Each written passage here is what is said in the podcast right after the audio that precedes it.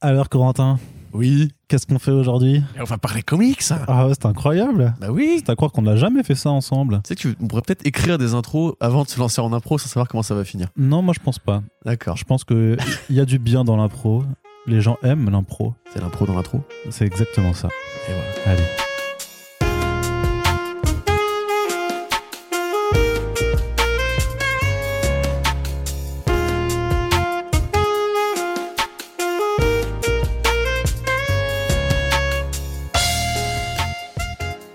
Bonjour à toutes et tous, vous écoutez First Print, votre podcast comics préféré pour un nouveau numéro du format Back Issues qui est votre euh, revue de bande dessinée, c'est-à-dire qu'avec l'ami Corentin ici présent, Oui. nous avons lu des bandes dessinées Oui. et nous avons décidé de vous en parler en podcast. Oui. Et voilà, c'est le principe de cette émission, c'est incroyable. Voilà, donc euh, on fait, fou. on fait non seulement des pré-intros euh, improvisés nuls et aussi des euh, intros nuls. Mais oui. Euh, c'est un peu la marque de fabrique de ce podcast. euh, j'ai j'ai envie de dire. Alors, Corentin, euh, toi et moi, on a lu des BD plutôt pas mal cette semaine, je Plutôt. crois. Ouais, il y, a du- il y a du bon. Il y a du bon, hein, Du clairement. moyen. Non, il y a peu de moyen. Il y a, moyen de- plus. Il y a moyen plus, voilà. Et donc, on va sans plus tarder, parce qu'on n'est pas là pour traîner non plus, hein, on va tout de suite sûr. aborder le premier ouvrage qui est sorti chez Delcourt. Ça s'appelle Scurry. C'est écrit et dessiné par Max Smith. Alors à la base, euh, donc Max Smith, c'est un monsieur qui travaille dans l'illustration euh, en numérique, euh, qui a aussi fait des travaux en rapport avec l'animation, le jeu vidéo. Et en fait, il a fait un webcomic donc qui s'appelle Scary, qui nous emmène en fait dans un monde duquel les humains ont a priori disparu et auquel on s'intéresse en fait à une colonie de souris qui essayent de survivre tant bien que mal. Euh, c'est un titre qui a d'abord été euh, donc publié, je le disais, euh, sur le web et qui a bénéficié d'une campagne Kickstarter pour avoir une édition physique. Et donc, c'est Delcourt qui nous ramène cet album, le premier d'une trilogie pour l'instant, puisque a priori Max Smith met sur ses réseaux et sur son site internet qu'il il compte bien continuer un, un- nouvel arc par après. Donc pour l'instant, on a simplement le premier tome qui est arrivé qui s'appelle La colonie condamnée, donc qui nous emmène à la découverte de cet univers euh, que qu'on pourrait un petit peu qualifier de euh, Mouse Guard mais euh, sans les épées. C'est comme ça que toi tu le définissais euh, avant qu'on enregistre. t'en as pas marre de tout me piquer en fait? Mais je suis. Ça je suis. toutes mes toutes mes tournures. Tu vois qui c'est Stanley qui Ouais. volait tout à, ses- Ah, à ses ouais. co-créateurs. Moi, je suis- Jack Kirby. je suis un peu le Ah, Stanley de ce sympa. podcast, effectivement. Euh, ouais, donc effectivement, c'est ça. Donc c'est effectivement un monde euh, bah, d'animaux pas du tout anthropomorphes, parce que c'est dessiné de manière photoréaliste. C'est des vrais animaux avec des vraies structures corporelles d'animaux. Encore que les chats ont l'air très vénères dans cet univers. Ils sont pas. Mais bon, ouais, ouais, c'est- Forcément, c'est le point de vue des souris, donc les chats sont les méchants. Euh, et c'est une sorte de série un peu de fantasy, presque un peu aussi à la Walking Dead, on va dire, dans le, dans le sens où c'est vraiment écrit comme un truc assez, assez désespéré. Euh, donc les souris n'ont plus de nourriture parce qu'elles vivaient au, au contact des humains et en piquant les restes, les miettes qui tombent par terre, enfin, comme les vraies souris, hein, entre guillemets, euh, se retrouvent maintenant sans enfin, privées de nourriture. Disons qu'à à Paris, on a l'habitude de les voir. euh, les oui, souris, hein. oui, oui. Bah, à Paris, elles sont même plus grosses que les souris. hein. Mais bref, donc du coup, voilà, effectivement, elles vont essayer de trouver comment s'en sortir. euh, avec, alors, il y a des petits, euh, des petits conflits politiques, on va dire, Ouais. par rapport à la gestion de la société des souris. À côté de ça, donc il y a les chats dans le jardin de la maison qui, eux, bah, voilà, sont très bestiaux, très sauvages. Ils sont vraiment écrits comme des orques en fait d'un monde de fantasy. Là où les souris seraient plus les humains, avec le ranger, c'est un petit peu le- à, à la Aragorn, on va dire, mais aussi un peu à la, à la Link de Zelda, parce qu'il a une relation avec la, la princesse, on va dire, de cette colonie. Puis ouais, tu Euh, parles d'orques, mais les orques en général sont à- à- ont un rapport de taille assez équivalent. Pour moi, c'est même des trolls, tu vois, ou des géants, pas vu, Ouais, vu le c'est plus de des taille. trolls en plus qui sont un peu débiles. Euh, parce que les chats sont très cons dans Bah, cet univers. bah, en même temps, c'est des chats. Ce qui me fait très mal, personnellement. Euh, mais il y a encore plus gros. Et justement, c'est, pour moi, il y a vraiment un, un lien à faire entre euh, cet, cet univers-là, l'univers de Scurry, et des univers de fantasy à la Tolkien. Euh, précisément dans la scène qui clôt, qui clôt parce que voilà, bon, on va pas non plus. C'est un monde, il n'y a pas forcément que des chats et des souris dans un monde de chats et de souris, il y a aussi d'autres animaux et ils parlent tous. Il y a vraiment une scène à la Smog, tu vois, à la fin Ouais, de ouf, ouais. où euh, c'est vraiment euh, dans la scène du, du, du, du- coffre euh, dans les montagnes et tout, où tu as vraiment ce rapport d'échelle qui est très bien rendu. Et ça va d'ailleurs beaucoup plus loin hein, dans les volumes suivants, vous aurez peut-être la chance de les lire, euh, où justement on va ramener de plus en plus des créatures qui sont très grandes, euh, dans des rapports de, de puissance. Euh, un truc que je peux vous divulgacher, euh, parce que c'est pas très important en termes d'in- d'intrigue, c'est que par exemple il y a- des castors dans, le- dans les volumes suivants. Et euh, les castors, bah, c'est un peu les gobelins, parce que justement, c'est des bâtisseurs. Les castors, ils savent construire un, barrage, ils savent utiliser le bois, et donc bah, ils vont avoir des petites lances en bois, ils vont construire une sorte de forteresse barrage et tout. Et il y a plein de petites idées comme ça qui, qui croisent voilà, le côté un peu science-fiction post-société avec voilà le monde s'est effondré, les survivants essaient de, de s'en sortir comme ils peuvent, mais c'est très désespéré, c'est très gris. Tout en étant assez mignon, parce qu'évidemment, c'est des souris, c'est vraiment dessiné comme des souris. Alors, elles ont des postures qui sont juste. c'est un truc qui, qui, me parle peu en, en général, les, BD justement d'animaux, parce que je trouve qu'on donne trop peu l'occasion de s'amuser avec les structures de corps et tout, à part au niveau du visage. Tu vois, alors que moi j'ai grandi avec les, Walt Disney, j'adore justement le côté euh, la façon dont Don Rosa euh, dessine Picsou, il a quand même vraiment une gueule de canard, on va dire, mais l'expressivité de ses traits, etc., lui donne un côté très humain. Et là, c'est pareil, t'as as, un méchant hein, dans, dans Scurry, euh, qui justement, bah, par rapport à son corps, à sa morphologie, la façon dont il se déplace ou les postures qu'il a, c'est super rigolo et à la fois c'est c'est très sérieux, hein, c'est vraiment une BD très premier degré. Il n'y a, y a, pas de grosses blagues sur le côté animalier, il n'y a pas de gros décalage. Il y, y, en a un, je crois, dans le premier volume par rapport à l'herbe à chat, euh, qui est vraiment du coup une sorte de drogue pour les, les chats du, dehors, qui serait, une, qui serait vraiment des, des bêtes sauvages, qui, des junkies en fait. Tu vois, mmh, vraiment, c'est mmh. genre, il les tient avec la coke et tout. Euh, et ouais, voilà, donc le graphisme aussi qui est très intéressant, c'est de la peinture numérique. Euh, de la vraie peinture numérique, ça ne peut pas grosso modo passer pour un dessin qui a été repassé, on va dire. Euh, c'est très quelque chose qui t'a dérangé ça d'ailleurs parce qu'il y en a beaucoup qui, qui trouvent enfin qui, qui, qui, ont parfois des réticences avec l'aspect un petit peu trop numérique justement sur ce genre de, moi, je suis justement dans ce cas-là tu on en a déjà parlé je crois pour Die de Stéphanie Hans où voilà moi je, je à force peut-être c'est probablement un truc professionnel parce que comme pendant des années nous, nous on a couvert les concepts art des studios de cinéma on a fait beaucoup d'articles où on détaillait ces trucs là moi j'ai pas l'habitude de voir ça utilisé pour raconter une histoire pour moi c'est une sorte de base euh, topographique, euh, de design, etc. Et au début, il y a une sorte de vallée dérangeante, parce que c'est vraiment des souris qui sont à bonne proportion, etc. Mais c'est dès que les chats, en fait, rentrent, parce que donc, dès, les, débuts, hein, dès que les chats rentrent et justement sont vraiment, pour le coup, un côté très caractérisé. Euh, il y avait aussi, d'ailleurs, si, vous, si vous voulez vous intéresser à la façon dont Max Smith travaille, sur le webcomic, sur chaque planche, il décrit un petit peu son processus, quelle mmh. idée il a eu et tout. Il voulait notamment euh, faire justement que le, le, boss des chats, entre guillemets, titan, euh, sa fourrure bouge un peu comme celle de Rorschach, comme, comme le masque de Rorschach, pour essayer de donner une idée plus, plus sinueuse, etc. Et là, on rentre plus dans de la bande dessinée, en fait. C'est comme ce que je disais par rapport aux postures. Tu vois, c'est qu'en fait, à un moment donné, en fait, ton œil s'habitue. Euh, tu trouves ça toujours aussi magnifique parce que c'est vraiment très très beau. Et finalement, tu oublies cette vallée dérangeante parce que tu rentres quasiment dans un film d'animation, mais statique en fait. Et comme il est très dynamique, parce que voilà, quand les souris galopent, elles galopent vraiment comme des souris. Mm. Euh, c'est très bien découpé, c'est très riche. D'ailleurs, franchement, je trouve ça assez impressionnant. De... Après, c'est le jeu, hein. mais de se dire que le mec fait juste une planche à la fois, il revient de temps en temps et tout, parce que tu sens, tu sens pas de coupure, tu sens pas qu'il. C'est vraiment comme si tout avait été fait euh, à la suite. Ah bah, on imagine que entre la mise en ligne, enfin avant la mise en ligne, il y a la préparation derrière et que effectivement, il a quand même des choses vachement ordonnées à l'avance. Hein. Ouais, complètement. Et non, mais c'est une bonne petite saga. Bon, moi, je suis allé un peu plus loin parce qu'effectivement, j'ai lu le webcomic pour voir où, vers où ça allait euh, derrière le côté un peu intro. Euh, même dans, le premier volume, je trouve que ça, ça, ça bouge assez vite on se fait pas chier et ça prend ça prend pas les gens pour des cons. Par contre, euh, très clairement, je trouve que c'est pas forcément un truc que tu ferais lire à des gamins parce que ah non, non, non, le thème de la mort est quand même présent assez assez tôt. Euh, c'est vraiment désespéré. C'est pour moi, c'est plus ouais pour les gens comme toi, on va dire Arnaud, qui sont fans de, de BD de de bestioles. Euh, et de Walking Dead, et de science-fiction post-apo, et bah. de fantasy, etc. Mais je pense que ce côté post-apo et désespéré, et limite, t'as as évoqué Walking Dead déjà, en fait, fait que ça, en fait, ça, ça, trouve sa place naturellement au sein du catalogue de, de Delcourt. Oui, oui, clairement. Euh, c'est Aquileos qui a Mousegard en France, c'est ça?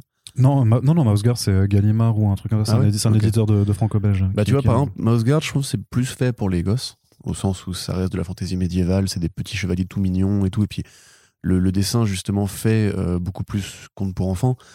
Que là, c'est peut-être plus une sorte de version un peu plus adulte. Enfin, Mousegard, c'est aussi très bien pour les adultes, mais euh, c'est moins poétique, c'est vraiment plus, euh, c'est vraiment plus un film en fait, et qui évoque voilà tout un, tas de référents, euh, les Browers, Brisby secret de Nîmes, plein de trucs à la Pixar, et voilà parce que t'as quand même vraiment tout le jeu d'échelle. c'est un peu ratatouille aussi parce qu'il y a quand même ce côté, il a, il a un sidekick, le héros Winx, qui est un rat un peu, enfin un peu, plus conclu parce que c'est un rat, il est plus gros, il est plus balourd et tout. donc il y a plein de trucs qui sont que tu reconnais un petit peu dans, dans la culture comme tu l'avais dit dans la critique que tu as écrite pour comicsblog.fr, en fait, c'est une tradition, hein, même euh, les, histoires d'animaux comme ça qui, qui, qui, passent de génération en génération parce que ça nous interroge sur le vivant, la vie, la vie secrète, des, secrète des bêtes et tout. Donc, euh, c'est vraiment pas mal foutu. Moi, j'ai vraiment passé un bon moment. Euh, je recommande cette lecture aux gens de tous âges. Et effectivement, voilà, ça peut être aussi l'occasion, si vous êtes comme moi un peu fermé à la peinture numérique, de trouver enfin un intérêt dans la séquentialité et dans surtout les merveilleux rapports d'échelle parce que Ouais, ouais. là pour l'instant c'est encore un peu timide. On a surtout des chats et des souris et une autre bestiole. Et là pour le coup vraiment c'est de la mise en scène de fantasy c'est une sorte de dragon euh, noir etc Mm. Euh, enfin ça il vole pas mais c'est un dragon noir on va dire. Et plus ça avance plus on découvre les bestioles plus on découvre euh, la façon dont ce monde va se mettre en mouvement et tout. Et plus tu as le droit à des, des séquences mais incroyables euh, dans la mise en scène parce que Max Smith comme tu l'as dit il vient du cinéma et de l'animation. Donc il sait exactement ce qu'il faut faire pour avoir un truc qui choque et il y a vraiment des planches euh, qui sont top de ce point de vue là euh, et même si vous êtes comme moi dans la team des chats, il faut, il faut quand même reconnaître quand vous avez déjà vu un chat ca- cavale après une souris ou s'amuser avec une souris en train de canner, que ça peut être un peu des enfoirés aussi. En fait, c'est vraiment ça qui m'avait marqué même dans la, dans la scène d'introduction et par rapport à ce genre de, comics où parfois quand même, vu que tu te places du, euh, du côté des animaux, tu pas, pas forcément en fait des facilités à t'identifier au personnage ou à vraiment comprendre les enjeux. Et là, ce qui se passe vraiment donc avec ce jeu d'échelle de taille et de puissance et la façon dont, dont c'est mis en scène, c'est que en fait, très rapidement, tu flippes pour ces souris. Quand les chats les poursuivent, t'y crois vraiment, tu te dis vraiment merde, est-ce qu'il va réussir à sauter euh, du- d'une chaise à une table? Est-ce que ça, représente vraiment un, gap, euh, enfin un, précipice qui, est techniquement qui est mortel pour ce genre d'animaux? Et t'as vraiment en fait cette notion de danger qui transparaît super bien et qui aide euh, vraiment en fait à, t'impliquer dans le récit et à, à participer en fait à toute la tension qui, découle de cet univers où tu dis merde en fait j'espère vraiment qu'elle va s'en sortir, j'espère vraiment que une fois arrivée dans le jardin elle va pouvoir s'échapper. Et ah merde bah, il y a un autre truc encore plus gros qui se cache derrière enfin a les, les dangers sont infinis et quelque part le, le- le rapport à la fantasy quand tu évoques Tolkien aussi vu que c'est quand même un côté très sombre euh, un peu de dark fantasy Non, non, non, non, non. forcément Je m'en vais, salut. C'est Dark- ça n'a rien à voir avec Dark Souls. forcément ça évoque un petit Mais ça- peu Mais il n'y a rien à un voir. Il n'y a rien. Il y a rien.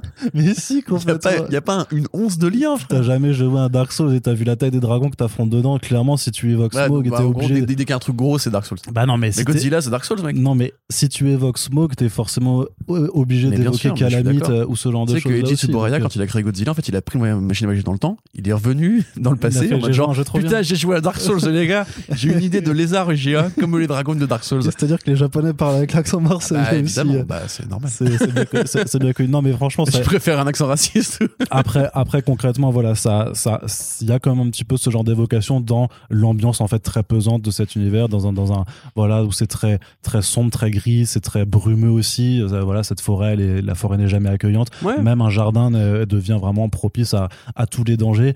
Et alors, certes, il n'y a pas de feu de camp et il n'y a pas de, euh, de résurrection, enfin de, de Diane Retry, mais tu as aussi un petit Mais peu ce sûr. genre, ce, ce- Mais- ce genre de côté-là. Bah oui, qui- mais c'est comme même Rover Red Charlie, sorti avant Dark Souls, bah, c'est exactement la même chose. Non, mais du coup, là, non, pas, non, mais si, mais ouais. Carcenis, il a pris une machine à voyager dans le temps, il est revenu, il a dit Ouais, putain, les gars Non, mais blague à part, je le force même pas. Je, je dis même pas ça juste pour la blague et tout ça. Je trouve qu'il y a quand même un, un côté que si vous aimez les univers de toute façon de, de fantasy et de trucs un petit peu sombres, ça peut, ça peut vous parler de toute façon. Alors, le côté fantasy, c'était pas forcément très poussé, mais c'est plutôt dans l'imagerie en fait que ça convoque, la façon dont les représentations sont faites avec, voilà ce qu'on disait, ces échelles de taille et de puissance, la façon dont en fait des décors très, euh, très naturels en fait sont transformés par euh, la vision de l'artiste en quelque chose qui évoque un peu plus, voilà, de l'imaginaire, du quelque chose de fantastique. Ça vous fait plonger en fait dans cet univers là qui voilà qui mêle donc euh, fantasy post-apo et euh, des personnages tous très mignons très attachants. On a j'aime bien aussi le petit jeu de pouvoir qui, qui se joue entre les souris et de, voir que même voilà dans un contexte désespéré bah en fait euh, bah, l'union fait la force c'est pas forcément le credo de chacun. Donc euh, très prenante. Ce qui est vrai qu'il y a l'avantage techniquement si vous n'êtes pas anglophobe c'est que vous pouvez lire déjà euh, tout- toute la série euh, puisque c'est disponible en webcomic après la lecture au format numérique c'est pas ce qui est préféré par tout le monde donc on a quand même, euh, je trouve, la chance euh, d'avoir euh, Delcourt qui s'est euh, motivé à nous proposer euh, ça en version physique. En plus, voilà, c'est un album de, bonne facture. Euh, les planches euh, sont très bien retransmises et le découpage est très bien adapté à du euh, format papier. Après, j'ai envie de dire, s'ils l'ont fait déjà en VO, c'est que euh, il y avait clairement le matériel pour le faire. Et en plus, c'est proposé à un prix vraiment très doux euh, pour du comics. C'est 13,50€ euh, l'album. Oui. Donc euh, c'est vraiment très très accessible et bah, on vous le recommande moi franchement dès que en fait quand Delcourt l'avait annoncé moi je connaissais pas du tout Max Smith et j'étais allé voir et en fait moi je suis tombé amoureux de, de cette BD en, en deux minutes vraiment juste par, par, par l'ambiance qui se dégageait par la façon aussi dont les dessins sont faits ce côté réaliste le- les jeux de lumière le travail sur les lumières est franchement exceptionnel il y a vraiment hein, quelque chose Mhm. d'assez ouf qui est fait là-dedans donc euh, voilà vraiment Mais il y a- moi mais il n'y a pas de chien, par contre. Il y a ouais mais ouais mais il y a, il y a un Ah, ouais, techniquement, ouais. voilà techniquement mais euh, voilà Mais c'est pas grave. C'est-à-dire, euh, c'est que tous les chats ont des têtes de Grumpy Cat un peu comme ça, tu sais, qu'ils sont tous tellement vénères et tout. Mais ils ont des noms pareils de fantasy. C'est Mm. Orc, euh, Titan. euh, et l'autre, c'est quoi? C'était Crnul, un truc comme ça. Vraiment, des noms vraiment qui Non, sont ça, directement. euh, Non mais donc voilà, donc euh, voilà, on, commence bien avec euh, Scurry. euh, en tout cas, personnellement, je vous recommande beaucoup, beaucoup.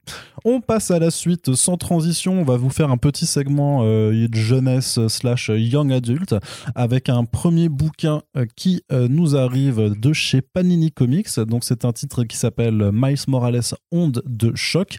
C'est écrit par Justin Reynolds et c'est dessiné par Pablo Leon en suivant des storyboards de Joffo, euh, notre ami dessinateur euh, parisien qui bosse chez Marvel et qu'on devrait réinviter très prochainement d'ailleurs dans un Super coucou, Friends puisque euh, non seulement il a fait euh, du coup les storyboards sur cette BD mais il fait aussi du tu sais les Infinity Comics là, les Ouais. webtoons de, de Marvel Unlimited donc on a des choses à aller discuter avec lui.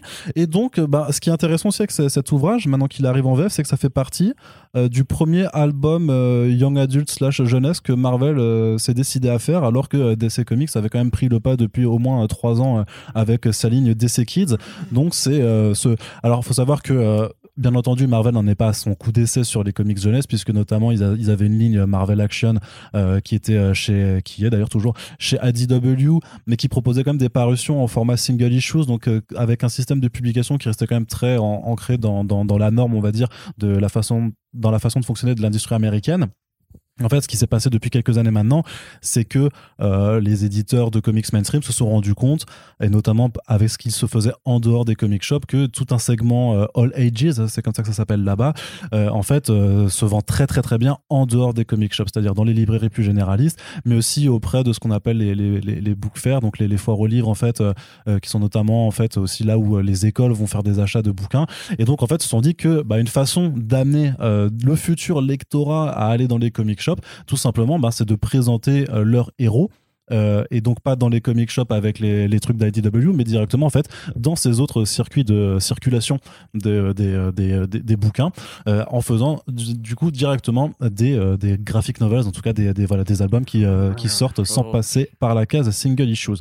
Donc en VF, Panini a déjà commencé en fait à, à publier différemment les titres, notamment les Marvel Action, en faisant euh, des albums cartonnés, euh, format un petit peu franco-belge, euh, qui sont, moi je trouve assez, assez, assez chouettes et qui euh, d'ailleurs fonctionnent plutôt pas trop mal parce qu'ils font aussi tu sais, des offres découvertes qui font que dans, dans les segments GFK, tout ça, ça se retrouve assez, assez bien classé. Avec par contre le petit sticker, euh, ma première BD Marvel, bon, un petit peu, un petit peu dé- désuet, j'ai envie de dire, mais parce que ça s'adresse pas à nous, clairement, c'est pour des, des lecteurs de, euh, C'est pour endoctriner les gosses. de, de 6 à 8 ans. Ouais, non, clairement, il n'y a pas de problème. pouvoir les hypnotiser mais, très jeunes. mais il faut bien. Ils ont un esprit critique et tout. C'est ça. C'est chiant. C'est très bien. C'est Marvel qui m'a élevé. Et donc là, par contre, c'est clairement plus de la lecture un petit peu adolescente, hein, puisque Miles Morales bah, est, un, est, un, est un jeune ado euh, là-dedans. Et donc là, en fait, euh, il y a euh, un tremblement de terre qui, frappe euh, Porto Rico, qui est euh, l'île d'où est euh, native euh, sa maman. Et en fait, va enquêter sur qui a pu euh, causer ça, euh, pourquoi, et euh, doit aussi apprendre à, conjuguer, parce que c'est quand même un Miles Morales encore un petit peu à ses débuts, mais qui doit apprendre un petit peu à conjuguer sa vie de super-héros avec ses obligations familiales, amicales et, euh, celles, de l'école. Alors, euh, dis-moi un petit peu, toi, Corentin, qui euh, n'est pas forcément le premier client hein, pour, euh, pour les albums jeunesse, qu'est-ce que Bah, t'en force as de- pensé à hein force d'en parler, je finis par m'y mettre. hein. Je commence à capter un peu les codes. Bah oui. Euh, Qu'est-ce que j'en ai pensé? Écoute, je trouvais ça pas mal. Mhm. Pour moi, c'est là, on est un peu plus que dans du moyen plus, même s'il y a quand même pas mal de défauts à mon avis dans l'écriture. On voit bien hein, le, le style de Joffo, euh, ce côté très dynamique qui va très bien avec Spider-Man et avec Miles Morales précisément. Mais euh, non, pas mettre tout de suite d'ailleurs.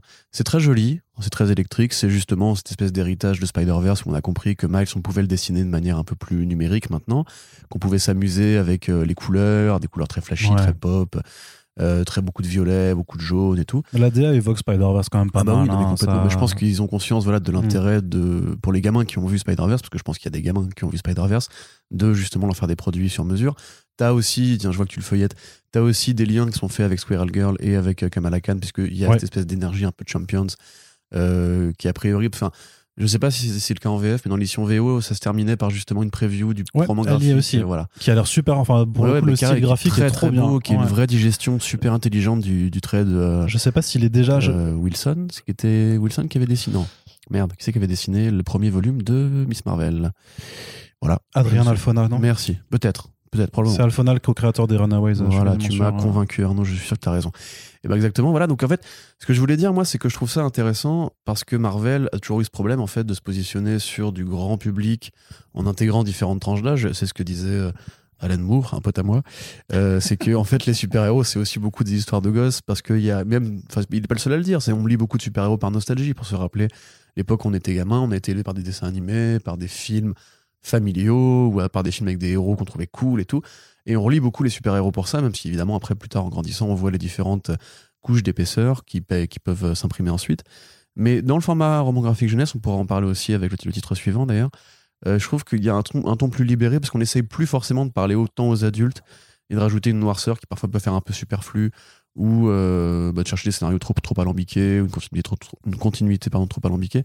Là, c'est très perméable, très facile d'accès et ça parle évi- évidemment à l'ado- à l'adolescent qu'on a encore en nous ou à l'enfant qu'on a encore en nous avec des scénarios voilà qui sont qui sont simples hein. Ça cherche pas midi 14 à 14 heures à la limite justement le défaut viendrait plutôt euh, de la complexité on va dire mais qui est pas une complexité c'est plus une sorte de de méli-mélo C'est une des petite enquête quand même. euh, mais il y a des personnages qui, je trouve, euh, le personnage de Kyle, euh, donc la, la pote, on va dire, de Miles Morales, qui font très justement ce cliché d'adolescente un peu rebelle, un peu casse-bonbec, euh, que n'a pas du tout Miles ni son pote Ganke. Donc euh, là, enfin, ça c'est un truc, je pense, c'est toujours compliqué pour des adultes de comprendre vraiment comment ne pas créer une tête à claque. Euh, en l'occurrence, on n'est pas dans la tête à claque, hein, évidemment, ce qu'elle qu'elle traverse c'est compliqué, tu peux comprendre qu'elles sont un peu reloues, mais les interactions qu'elle a avec Miles, je trouve justement, casse un peu ce côté candide pour aller vers un truc qui est beaucoup plus adolescent, beaucoup plus euh, feuilleton, beaucoup plus Véronique Amar. Ça m'agace un peu. Euh, pareil, le, scénario, enfin la résolution est, c'est très évident, quoi. Et puis on se met des belles images. Alors le, truc qui est rigolo, d'ailleurs, c'est commun aux deux BD jeunesse qu'on va évoquer, c'est que on traite aussi de du côté dessinateur des, des deux héros, parce que euh, bon, je- j'arrête de dire ça. On va parler après de Green Lantern Legacy et euh, justement le héros pareil est un jeune dessinateur. Euh, là, Miles, on s'intéresse à son côté graphiste et son côté euh, graffeur même en fait. Donc euh, c'est plutôt bien fichu. Euh, Il y a aussi un côté la tech, tu vois, la tech, les, les, les jeunes geeks et tout, c'est Ouais. clichés des années 90 qui probablement bah, parlent plus aux jeunes maintenant parce que les jeunes sont très connectés, etc. Voilà. Euh, donc il y a des thèmes qui sont intéressants. L'inclusion de Porto Rico, je m'attendais à ce que ce soit plus, plus présent. Ouais, mais fait. Moi je pensais même qu'il allait limite s'y rendre ouais. en fait. Ouais, moi aussi, je croyais. vois, et, en fait, non, non, ça, ça tout se passe à hauteur de New York. Et c'est plus symbolique, en fait. C'est-à-dire qu'il faut soutenir euh, les victimes des tremblements de terre. Et, Après, ça évoque des événements euh, réels, puisqu'il y a vraiment oui. eu des, des catastrophes évidemment. naturelles à Et- Porto et, Rico. puis hein. voilà, ça évoque aussi euh, euh, l'héritage de ces familles qui ont, j'allais dire, immigré. Enfin, Porto Rico, techniquement, appartient aux États-Unis, même si il y a plein de débats. Oui, oui, tout à fait. Mm. C'est, c'est- ils, sont, ils sont pas considérés comme citoyens américains parce qu'ils n'ont pas exactement les mêmes droits. Je crois, par exemple, Porto Rico n'a pas le droit de vote dans les élections fédérales. Euh, Il y a une très bonne vidéo, tapez Last Week Tonight Porto Rico sur Puerto Rico sur YouTube, tout, tout sera, expliqué si vous parlez anglais. Mais euh, donc voilà, ça, évoque aussi ce côté, euh, c'est quoi partir d'un, enfin venir d'un, endroit, ces vieux souvenirs de l'enfance, d'un monde un peu différent, parce que Porto Rico est quand même une civilisation plus hispanophone, plus pauvre aussi que la grande ville new-yorkaise et tout. Donc c'est aussi reconnecté aux racines, etc. Donc c'est pas mal foutu. Pour moi, c'est un, un, un bon produit en fait, mais ça reste un produit. C'est un, un bon produit, j'ai plus- pris du plaisir à le lire. Euh, je sens pourquoi ils l'ont fait, je vois pourquoi c'est bien, mais c'est pas encore la tarte euh, Harley Quinn Breaking Glass, c'est, c'est pas encore. euh, Ouais. euh, je trouve que Marvel, il va encore justement un peu trop comme un truc de commande euh, et en essayant de coller à des codes ou pas forcément en essayant, mais en en n'arrivant pas à se détacher des codes, ce qui fait qu'on n'est pas encore exactement sur le niveau qu'a pu atteindre DC à force d'expérience, parce que quand DC a commencé, il y a plein de trucs pourris aussi. Euh, Enfin, c'est pas pourri, ce que je veux dire, c'est qu'il y a plein de trucs qui étaient plus approximatifs. Pour moi, c'est une bonne BD. Si vous avez aimé Spider-Verse, si vous aimez Miles Morales, c'est très bien. C'est beaucoup mieux que ce que fait Saladin en ce moment.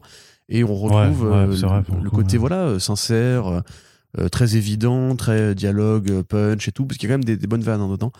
Euh, voilà, c'est ça, ça fait de mal à personne en fait.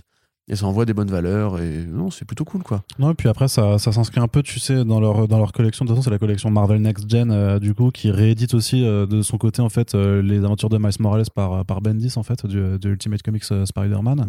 Donc, c'est un bon complément, en fait, pour avoir ces deux, ces deux approches. Et c'est vrai que, par contre, tu mentionnais Ahmed, mais oui, clairement, c'est vachement plus intéressant.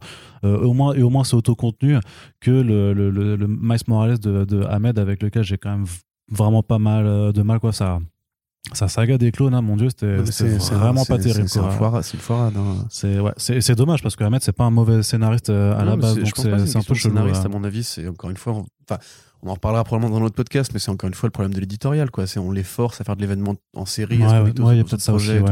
Parce que Ahmed sur Miss Marvel, il est génial, tu vois. Il n'y a pas Mhm. de défaut dans son écriture, il sait écrire des jeunes, etc. Donc euh, là, c'est vrai que c'est cool de retrouver ce côté sans prise de tête, sans ambiguïté, sans continuité, même quelque part. Ouais. Euh, là, il y a Peter Parker qui est aux côtés de Miles Morales, qui n'a pas un sens totalement, totalement logique, ni par rapport à Spider-Verse, ni par rapport à la saga Ultimate. Mais bon, on s'en fout. Euh, voilà, c'est juste un petit univers euh, où voilà, on te parle de trucs importants, Mm. mais on te le fait de manière légère et tout. C'est juste pas encore aussi sincère, je trouve, euh, ou aussi euh, Ouais, en fait, ce que, ce que- évident que ça ce que- devrait. quoi. par rapport à la sincérité, ce que tu dis aussi dans l'écriture, en fait, c'est que je trouve qu'elle est un petit peu trop, et ça, c'est de la faute de notre âge aussi, je pense, mais qu'elle paraît un peu trop évidente aussi dans le côté très, euh, très naïf, un petit peu parfois presque trop gentil, qui montre vraiment que effectivement, on, a peut-être pensé à écrire pour des gamins en les considérant que les, en considérant que les gamins, c'est un, c'est un peu babette, tu vois, alors que je pense que euh, et que du coup, ça met un petit peu une barrière pour, si tu veux, une lecture qui s'apprécie à la fois quand t'es gosse de quand t'es adulte, alors qu'il y a d'autres bouquins, Ouais. justement, tu mentionnais Breaking Glass par exemple, mais qui arrivent eux à se lire à la fois quand t'es plus jeune et aussi qui s'apprécient très bien euh, comme quand t'es adulte, et euh, Ouais. on va y revenir avec. euh, Breaking Glass, je pense, c'est vraiment un exemple. euh, c'est moi, c'est ma faute parce que je l'ai cité en premier, mais parce que je pense que c'est le meilleur en fait. Des, c'est dur, des- dur d'aller plus haut. mais quoi, ouais. déjà graphiquement, voilà. Et puis il a une part de noirceur que beaucoup de récits jeunesse n'ont pas en fait. Euh, il a une part de. de- Ouais, ça dépend des récits jeunesse, mais. mais je Bah, vois ce que tu veux en- En dire. l'occurrence, c'est plus une sorte de voilà, une gamine perdue dans la grande ville à la Pinocchio, tu vois, que euh, vraiment le Mm. côté familial, on va bouffer des steaks, papa il sait pas cuisiner et tout. Ce qui est marrant en plus, non, mais il y a quand même des bonnes vannes, je trouve, qui moi m'ont fait marrer alors que je suis adulte. Ouais. Mais c'est les échanges, je trouve, euh, on cherche à placer ce côté ouais un peu trop, ouais, on est on est tous potes et, et tout le monde a un bon mot, etc. Mais euh, voilà, ça, ça, ça, ne- ça ne détériore en rien la qualité du titre, qui en plus est vendu pas cher. Ouais, c'est ça. Euh, donc, Donc, voilà, si le- vous avez un gamin qui a aimé Spider-Verse, ou si vous-même vous avez aimé Spider-Verse, ou si vous aimez Miles et que vous vous faites chier en ce moment, bah, c'est peut-être l'occasion d'y aller. Ouais, c'est ça, puisque comme on dit, hein, c'est une collection qui démarre à petit prix, donc c'est enfin, c'est 10,95€, donc euh, ça, ça reste un, petit album souple comme ça, franchement assez sympathique. Euh, bah, du coup, tu peux transporter facilement aussi à lire chez soi, dans le métro, où tu veux. Et euh, bah voilà, donc si vous aimez Miles Morales, a priori, il n'y a, a- pas de mal à vouloir se laisser tenter.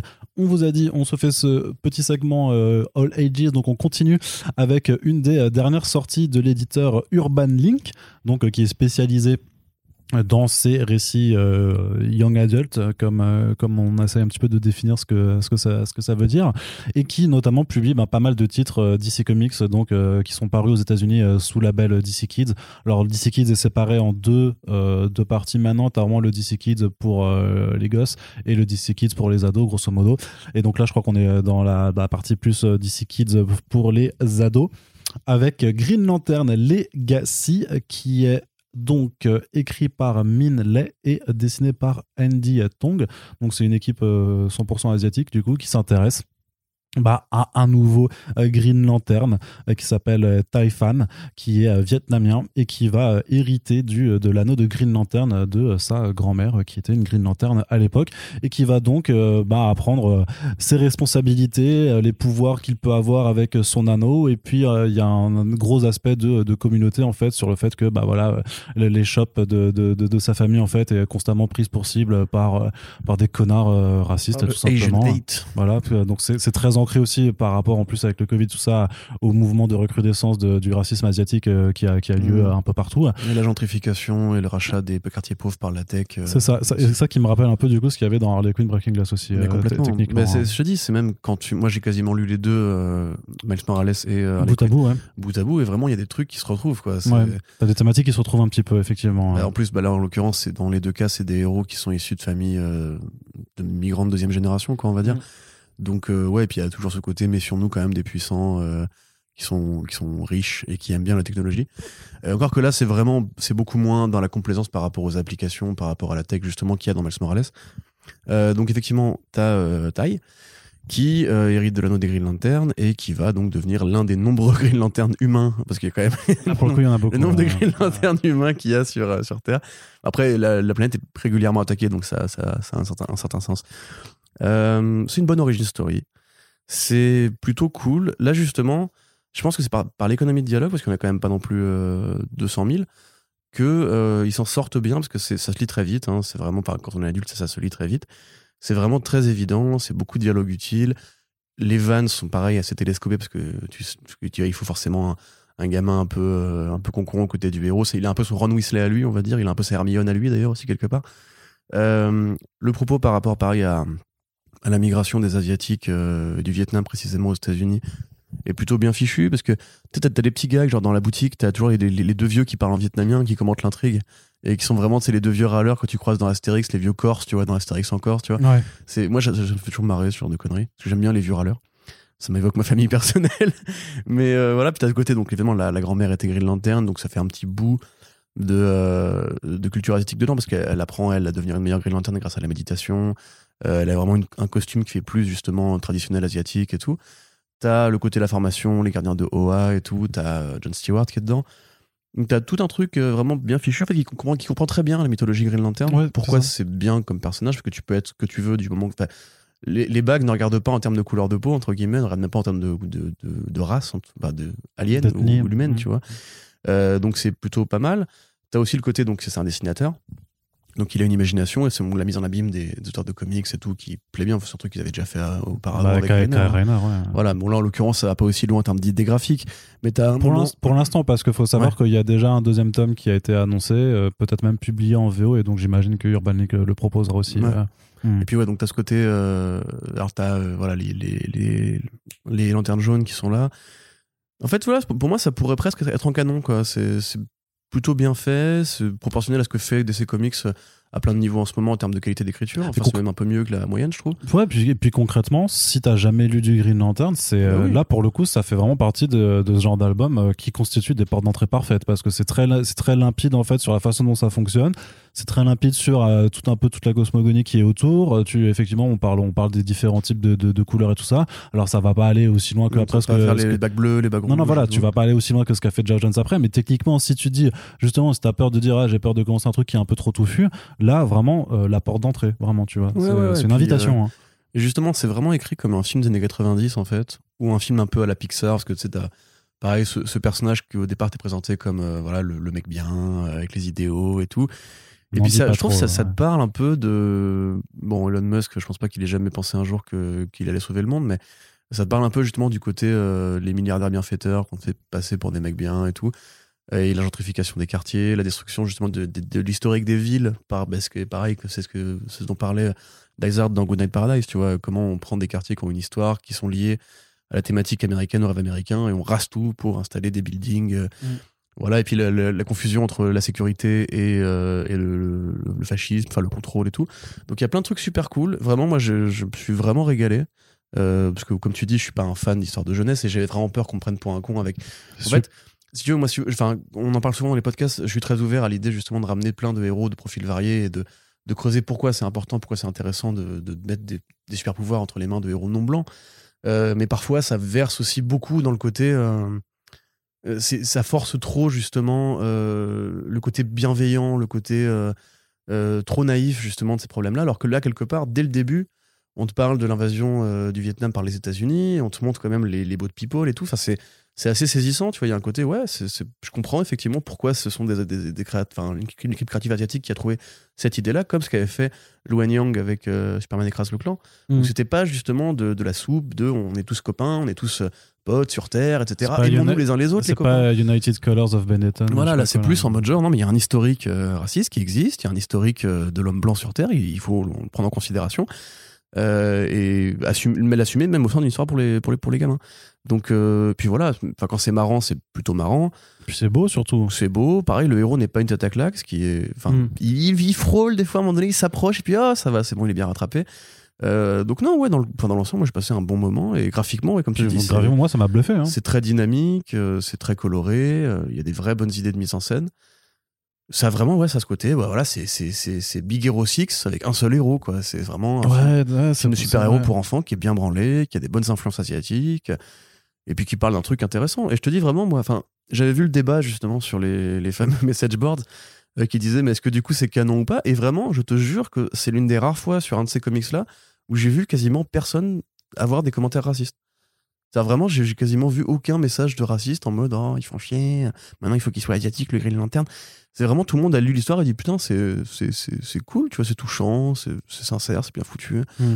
Et Moi, c'est un peu au-dessus justement de Miles Morales parce que c'est plus économe dans ses dialogues, dans son exposition. Ouais, parce que, mais parce que là aussi la double lecture elle est plus simple aussi. euh, J'ai l'impression Oui, oui, que dans, sûr. dans, dans l'écriture justement, as, justement tu, tu ressens moins que ça a été vraiment euh, pensé, on va dire, tu sais, comme un produit pour, pour, pour, Mais c'est euh, pour plus jeunes. C'est euh, ce que je disais tout à l'heure par rapport au format super-héros et le fait que ça libère un peu euh, de plein de, de, de strates d'écriture quand tu vas vers les- un public plus jeune. Tu peux revenir à l'essentialité du format super-héros, c'est-à-dire écrire des bonnes histoires qui inspirent, euh, qui donnent envie, tu vois, de- Mm. d'aller dehors et de courir et tout. Euh, que là, quelque part, qu'on avait quand on était gosse, et puis après, qu'on, en grandissant, on a essayé de, de varier les formats, quitte maintenant justement à faire de la, de la routine. Là, c'est un cahier des charges quelque part, ce qu'il nous présentait. Mais c'est fait de manière suffisamment intelligente et, et directe, justement, pour qu'en fait, comme tu dis, euh, la double lecture soit beaucoup plus claire. Tu Mm. vois, tu te perds pas dans. Alors à ce moment-là, il faut une blague, à ce moment-là, il faut machin et tout. Donc, euh, bon, par contre, ça a du coup le défaut d'être effectivement euh, très rapide à lire et que finalement, tu tu vas pas passer trois ans à t'en souvenir, tu vois. Mais à la limite, une petite saga avec ce héros-là, bah ouais, c'est ce bah, moi, je suis, faire, pas, je suis pas contre. Ah, moi je suis cool, je suis cool, je trouve que ça fait partie bah, Je suis cool, euh, cool. je suis non, je suis content dans, dans, dans le sens que bah euh, je suis je sais pas si je suis cool mais euh, je suis content en tout cas et notamment euh, très enthousiaste en fait pour Typham tu vois pour euh, vraiment ce que euh, il est limite intégrer après ce, ce héros euh, je sais pas si d'ici l'a fait déjà ou pas ou compte le faire parce qu'ils le font hein. ils, en fait ils ont commencé tu sais il y a des euh, il y a des romans graphiques euh, jeunesse qui sont sortis euh, il y a pas si longtemps notamment avec une héroïne dont j'ai plus le nom mais qui a, qui a un pouvoir avec la peinture. Elle a été intégrée dans la continuité principale maintenant avec le titre Teen Titans Academy notamment, tu vois, elle est, elle est arrivée dedans. Donc euh, à terme, c'est des choses qui, qui peuvent se faire, tu vois. Et justement, si tu présentes aussi ces ouvrages jeunesse euh, pour un public qui va ensuite vieillir, tu t'attends à ce que euh, un peu plus tard, en fait, ces héros débarquent aussi dans les comics en canon, justement pour que ceux qui les ont découverts avec ces albums puissent se sentir en, en terrain connu. Oui, et puis là, du coup, il y a aussi tout ce mouvement que fait Marvel avec les Champions, avec Kamala, avec euh, Ouais. America, avec enfin tous ces machins.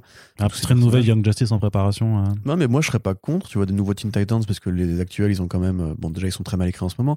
Mais euh, voilà, je le place. Mais euh, voilà, c'est vrai que maintenant, on a. Tu trouves ça fait quand même. Academy Non, non, les Titans, la série Titans euh, avec euh, Nightwing, euh, Beast Boy. euh, Ah, mais c'est fini ça maintenant. Oui, mais a justement, c'est ça en fait, c'est que ces personnages-là, Starfire, Nightwing, Beast Boy, Raven, Robin et compagnie, enfin, ça fait longtemps qu'on se les coltine. Des nouveaux, des nouveaux héros, des nouveaux Teen Titans, justement, pour marquer un vrai passage générationnel, ça fait quand même 40 ans hein, depuis les. Teen Titans de Perez et Wolfman. Moi, je serais vraiment pas contre, et je pense que là, ouais, on a un bon substitut de Miles, euh, bon, avec des pouvoirs très différents, évidemment, et pas le côté euh, papa euh, Spider-Man, etc. Mais enfin, moi, ça, ça me marche carrément, quoi. J'aime bien. Très bien. Et donc, c'est disponible chez Urban Link pour la somme habituelle de 14,50€. On continue toujours chez DC Comics.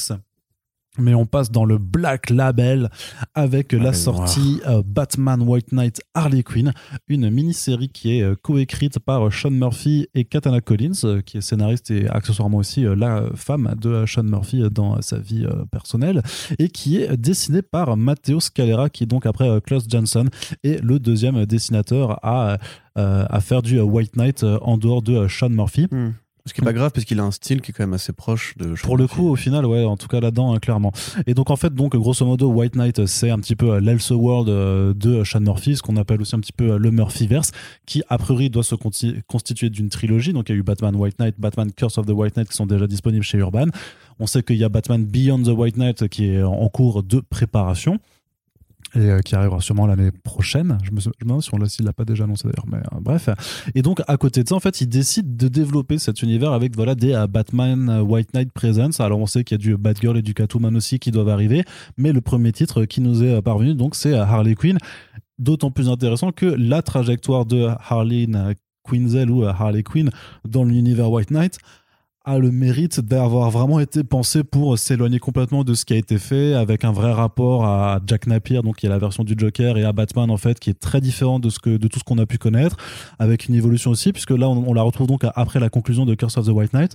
Donc grosso modo Euh, on va dire que Jack Napier n'est plus là. Elle, elle est mère célibataire avec euh, deux jumeaux.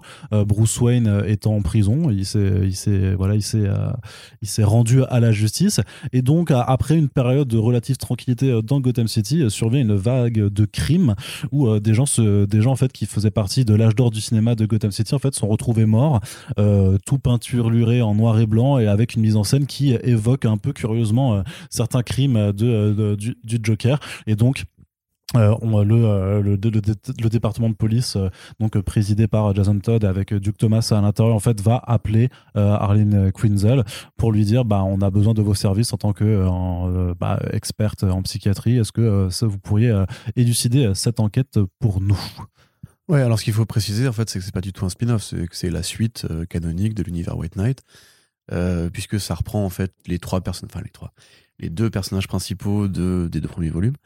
Euh, la raison pour laquelle il y a eu ce, cette vague de tranquillité, c'est aussi parce qu'Azrael a buté euh, tous les vilains. C'est vrai qu'Azrael avait, fait beaucoup. Après, je voulais pas non plus. Euh, enfin, si jamais gens n'ont pas encore lu Curse of the White Knight, me dire merde. Bah là, quelque part, on va être. Bah après, ça a été une très bonne vente. Hein. Je pense qu'il n'y a pas besoin de, de, ouais, de se faire d'illusions. Je maintiens quand même spin-off parce que la suite officielle, techniquement, ce sera quand même Beyond the White Knight. Tu vois, vraiment dans, dans la continuité machin. Mais après, temporellement, oui, c'est vraiment. C'est quand même important de le lire ça pour comprendre où en est Bruce, si c'est bien. Ah oui, par contre, c'est vrai que si t'as pas lu les deux volumes suivants Enfin, les deux volumes précédents, par contre, peut-être que euh, la situation, tu dis, ah, c'est un peu. Ouais, la limite que, que Von Fries, pour le coup, était peut-être plus un, vrai spof euh, dans, son, coin. Mais euh, alors, par où commencer?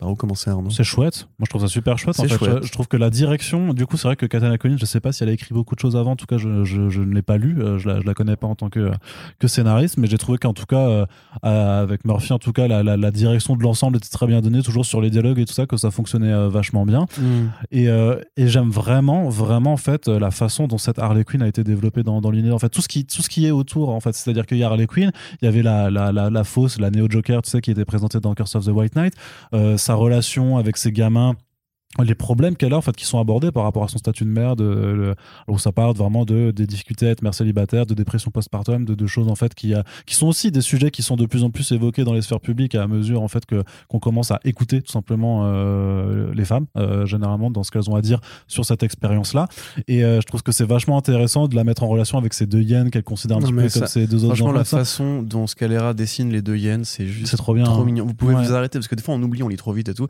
Arrêtez-vous sur chaque case et regardez comment est-ce qu'il a positionné les hyènes, comment elles sont trop mimiques. Enfin, quand les hyènes jouent avec les gamins de, de Harley, je trouve trop mignon. Quoi. Et donc ça, ça fait vraiment ce côté à la fois où ça, où ça mélange le côté Harley Quinn classique et avec cette version complètement réinventée vraiment pour, pour White Knight euh, qui, est, qui est assez fantastique. je sais par où je veux commencer.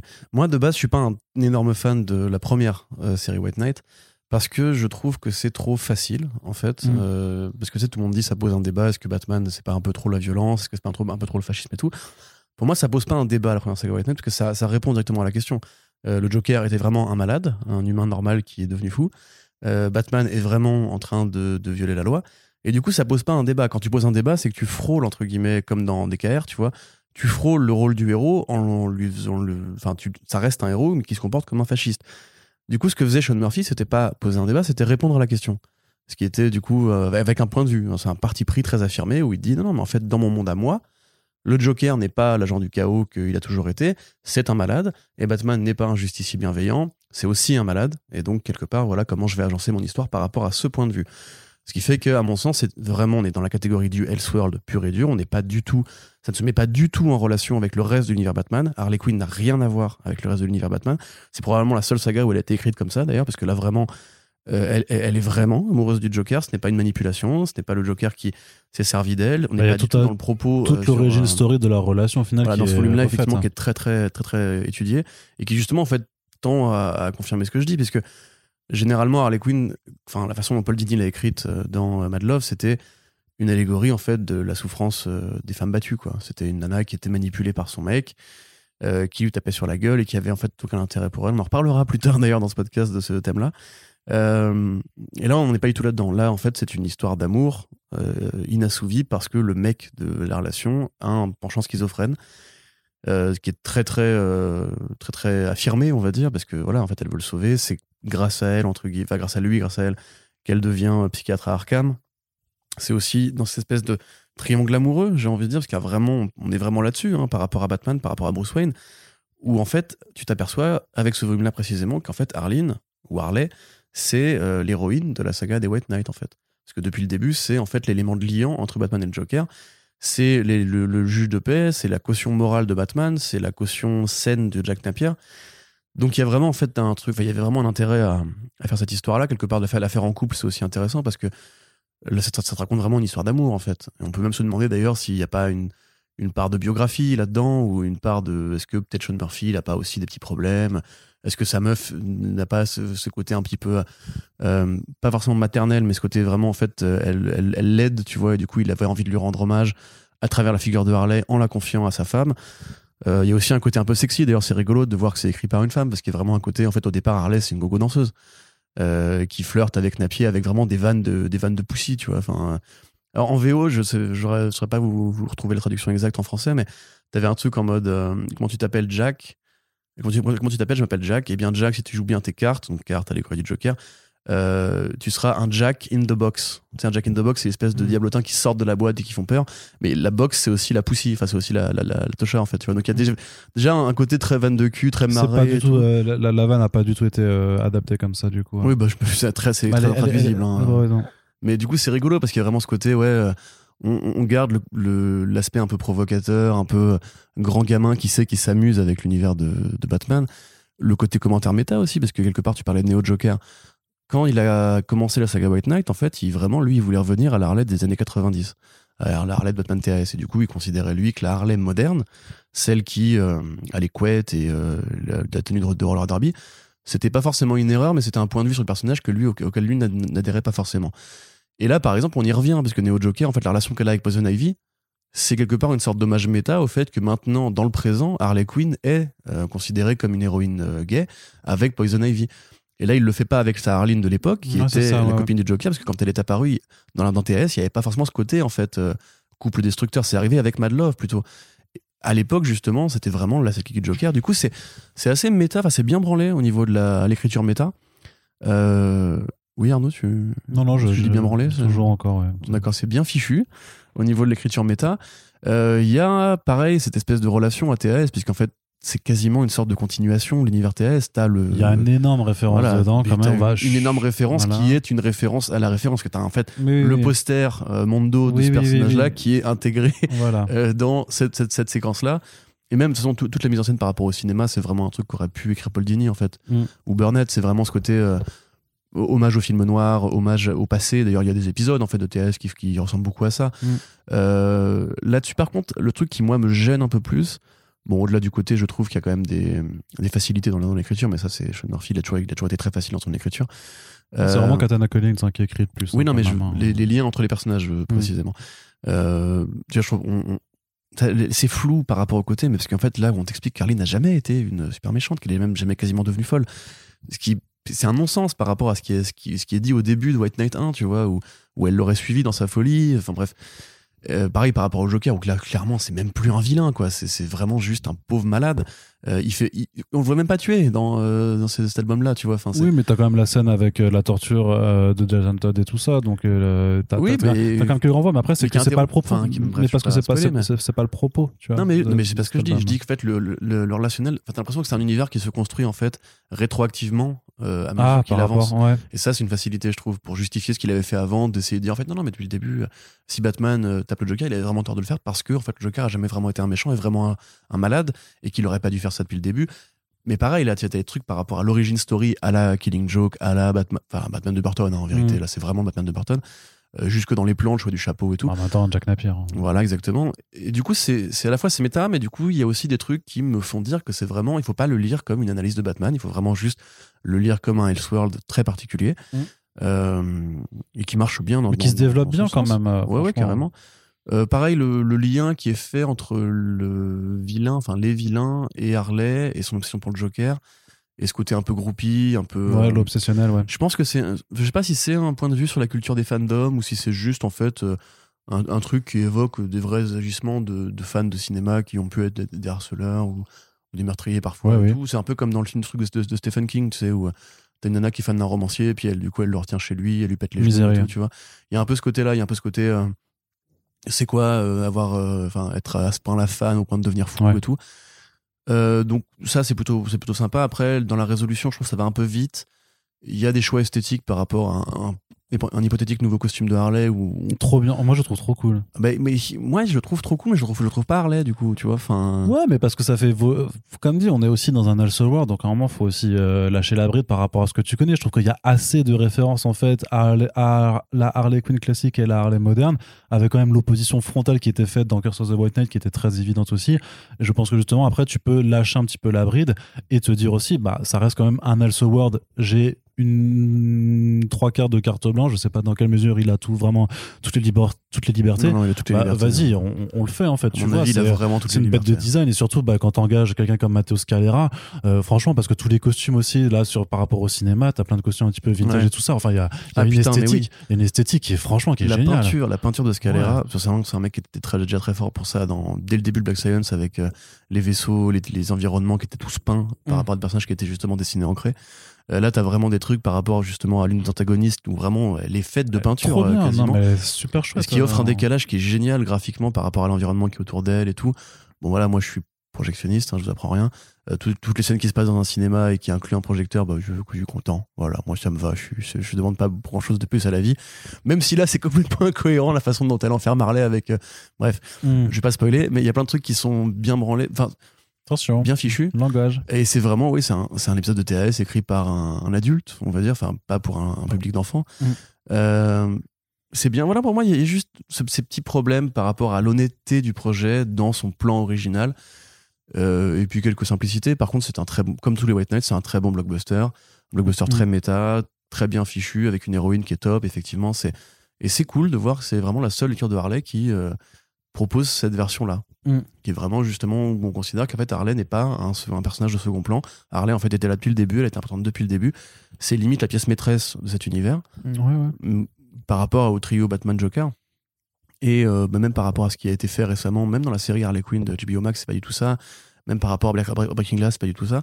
Il y a vraiment un truc qui va un peu plus loin, qui propose une lecture très originale du personnage, qui en plus est, est très cool, ouais, il n'y a pas de, y a pas de souci faudra juste voir qu'est-ce qu'ils comptent en faire après, parce que si effectivement, de ce que je comprends de la fin, il y a quand même un côté. Euh, là, on est vraiment sur totalement autre chose on est vraiment sur un truc qui n'a plus rien à voir avec. Euh, ouais, mais après le truc c'est que techniquement, je pense que Beyond, ça va y avoir un nouveau gap temporel en fait, tu vois, parce que bah si ça prend Beyond, c'est que, enfin, je sais pas s'il veut faire du coup euh, Terry, McGuinness dedans, mais à mon avis. Euh, bah, vu qu'il est obsédé par l'univers des CAU à l'ancienne, ça me paraît très logique. Hein. ça me bah paraît très logique qu'il y ait plein d'hommages justement à, Beyond.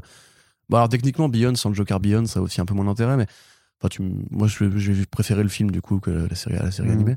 Mais euh, non, mais ça me paraît assez évident. De toute façon, là, ils te, le, disent, hein, c'est grosso modo la fin d'un cycle. Puisque euh, bah, Batman, il en a pour 10 piges, enfin, bah, Bruce Wayne en a pour 10 piges. Euh, les autres personnages vont être là pour continuer un peu cette, cette, trame temporelle, mais. Ça, ça sera dans le futur, je pense vraiment. Dans le futur, mais après, tu as les autres séries sur Batgirl ou Catwoman qui peuvent très bien servir encore de, de pont narratif pour arriver ensuite au futur euh, qui serviront après à amener au, futur présenté dans, dans Beyond the White Knight. Mm. Mais en tout cas, voilà, euh, moi, très bonne lecture, hein, franchement. Ouais, non, mais c'est une très bonne lecture, il n'y a, pas, y a pas de souci, c'est très beau. effectivement, c'est rigolo de. Euh, si, tu, si tu plisses un peu les yeux et que tu oublies la colo, tu pourrais vraiment dire qu'en fait, Matteo Scalera, il fait du Sean Murphy, quoi. Mais euh, du coup, il y a une version noir et blanc hein, qui sort aussi. Ouais. Hein. Donc euh, ça, c'est l'album version couleur, l'édition standard, elle est à 18 euros. Et euh, donc pour 2 euros de plus, tu as une version qui est en, noir et blanc. Bah, je peux donner mon avis là-dessus Oui. Je trouve que se passer de ce côté peinture, justement, serait un peu dommage. Parce qu'il y a vraiment des colos. j'ai pas encore vu les, j'ai pas vu encore les, euh, les, noirs et blancs. Donc, mais c'est. Euh, la Scalera est merveilleuse pour le coup. Ouais, je, t'avoue que j'ai pas encore pu regarder la version noir et blanc, donc je peux pas te faire le, comparatif, mais euh, je pense que les deux mm. peuvent apporter quelque chose, quoi. Ouais, carrément. Mais par contre, c'est peut-être plus difficile du coup de C'est les. Par contre, parce que je suis en train de vérifier, mais c'est pas les couleurs justement de Matteo Scaler, hein, c'est Dave Stewart qui met, qui met en couleur. Mais, euh, mais justement. Bah, c'est pas non plus la moitié d'un coloriste. Hein. Ah non, bah Dave Stewart, non, effectivement. Mais euh, ce que je veux dire, c'est que justement, ça permettra de voir en fait euh, qu'est-ce qu'il apporte en fait Scalera par rapport justement au, côté noir et blanc qui est présent et important là-dedans mm. par rapport à ce que fait Dave Stewart. Moi, je serais chaud pour qu'il nous fasse un jour un comics que avec son style peint en fait. Et d'ailleurs, pour le, pour le dire, quand même, c'est beaucoup plus inspiré, beaucoup plus beau que ce qu'il a pu faire sur Space Bandits. Euh, où là, on était sur un, carré beaucoup plus automatique. Il y a eu de très bonnes idées, hein, c'est très beau, Space Bandits, mais là, justement, quand, vous, quand si vous lisez Deadly Class, vous verrez qu'il y a un peu du Murphy avec ces, ces traits qui font un peu euh, des regards un peu méchants, les petits nez pointus aussi, un truc qu'ils ont en commun.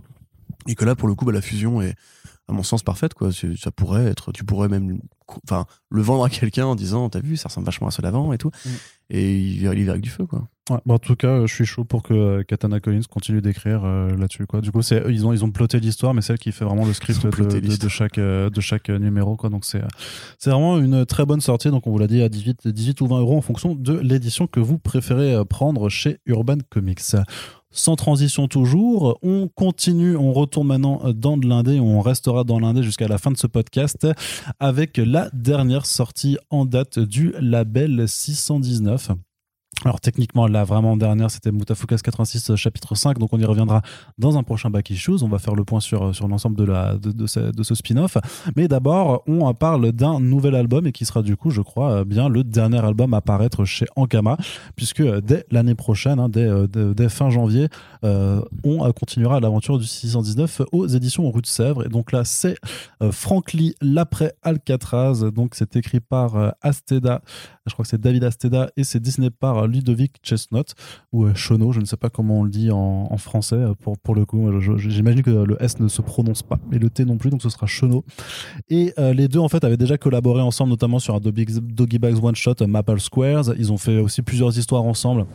Ils ont fait une histoire ensemble euh, pour l'anthologie Doggy Bags et euh, ils ont dessiné ou écrit séparément de leur côté aussi bah, pour, pour Doggy Bags. Donc en fait, si vous lisez le label 619, les productions 619, vous connaissez déjà ces noms, vous les avez certainement déjà vus passer. Que ce soit de façon consciente ou non, de toute façon, euh, Cheno a quand même un, style graphique assez, identifiable, assez reconnaissable, euh, je trouve. Et donc, de quoi ça parle? En fait, c'est une forme d'uchronie euh, qui s'inspire euh, d'une histoire vraie. C'est l'histoire donc de, ce, de Frank Lee Smith qui a réussi, qui fait partie en fait de, rares personnes à avoir réussi à s'être évadé de la prison d'Alcatraz en, compagnie de, de deux autres prisonniers.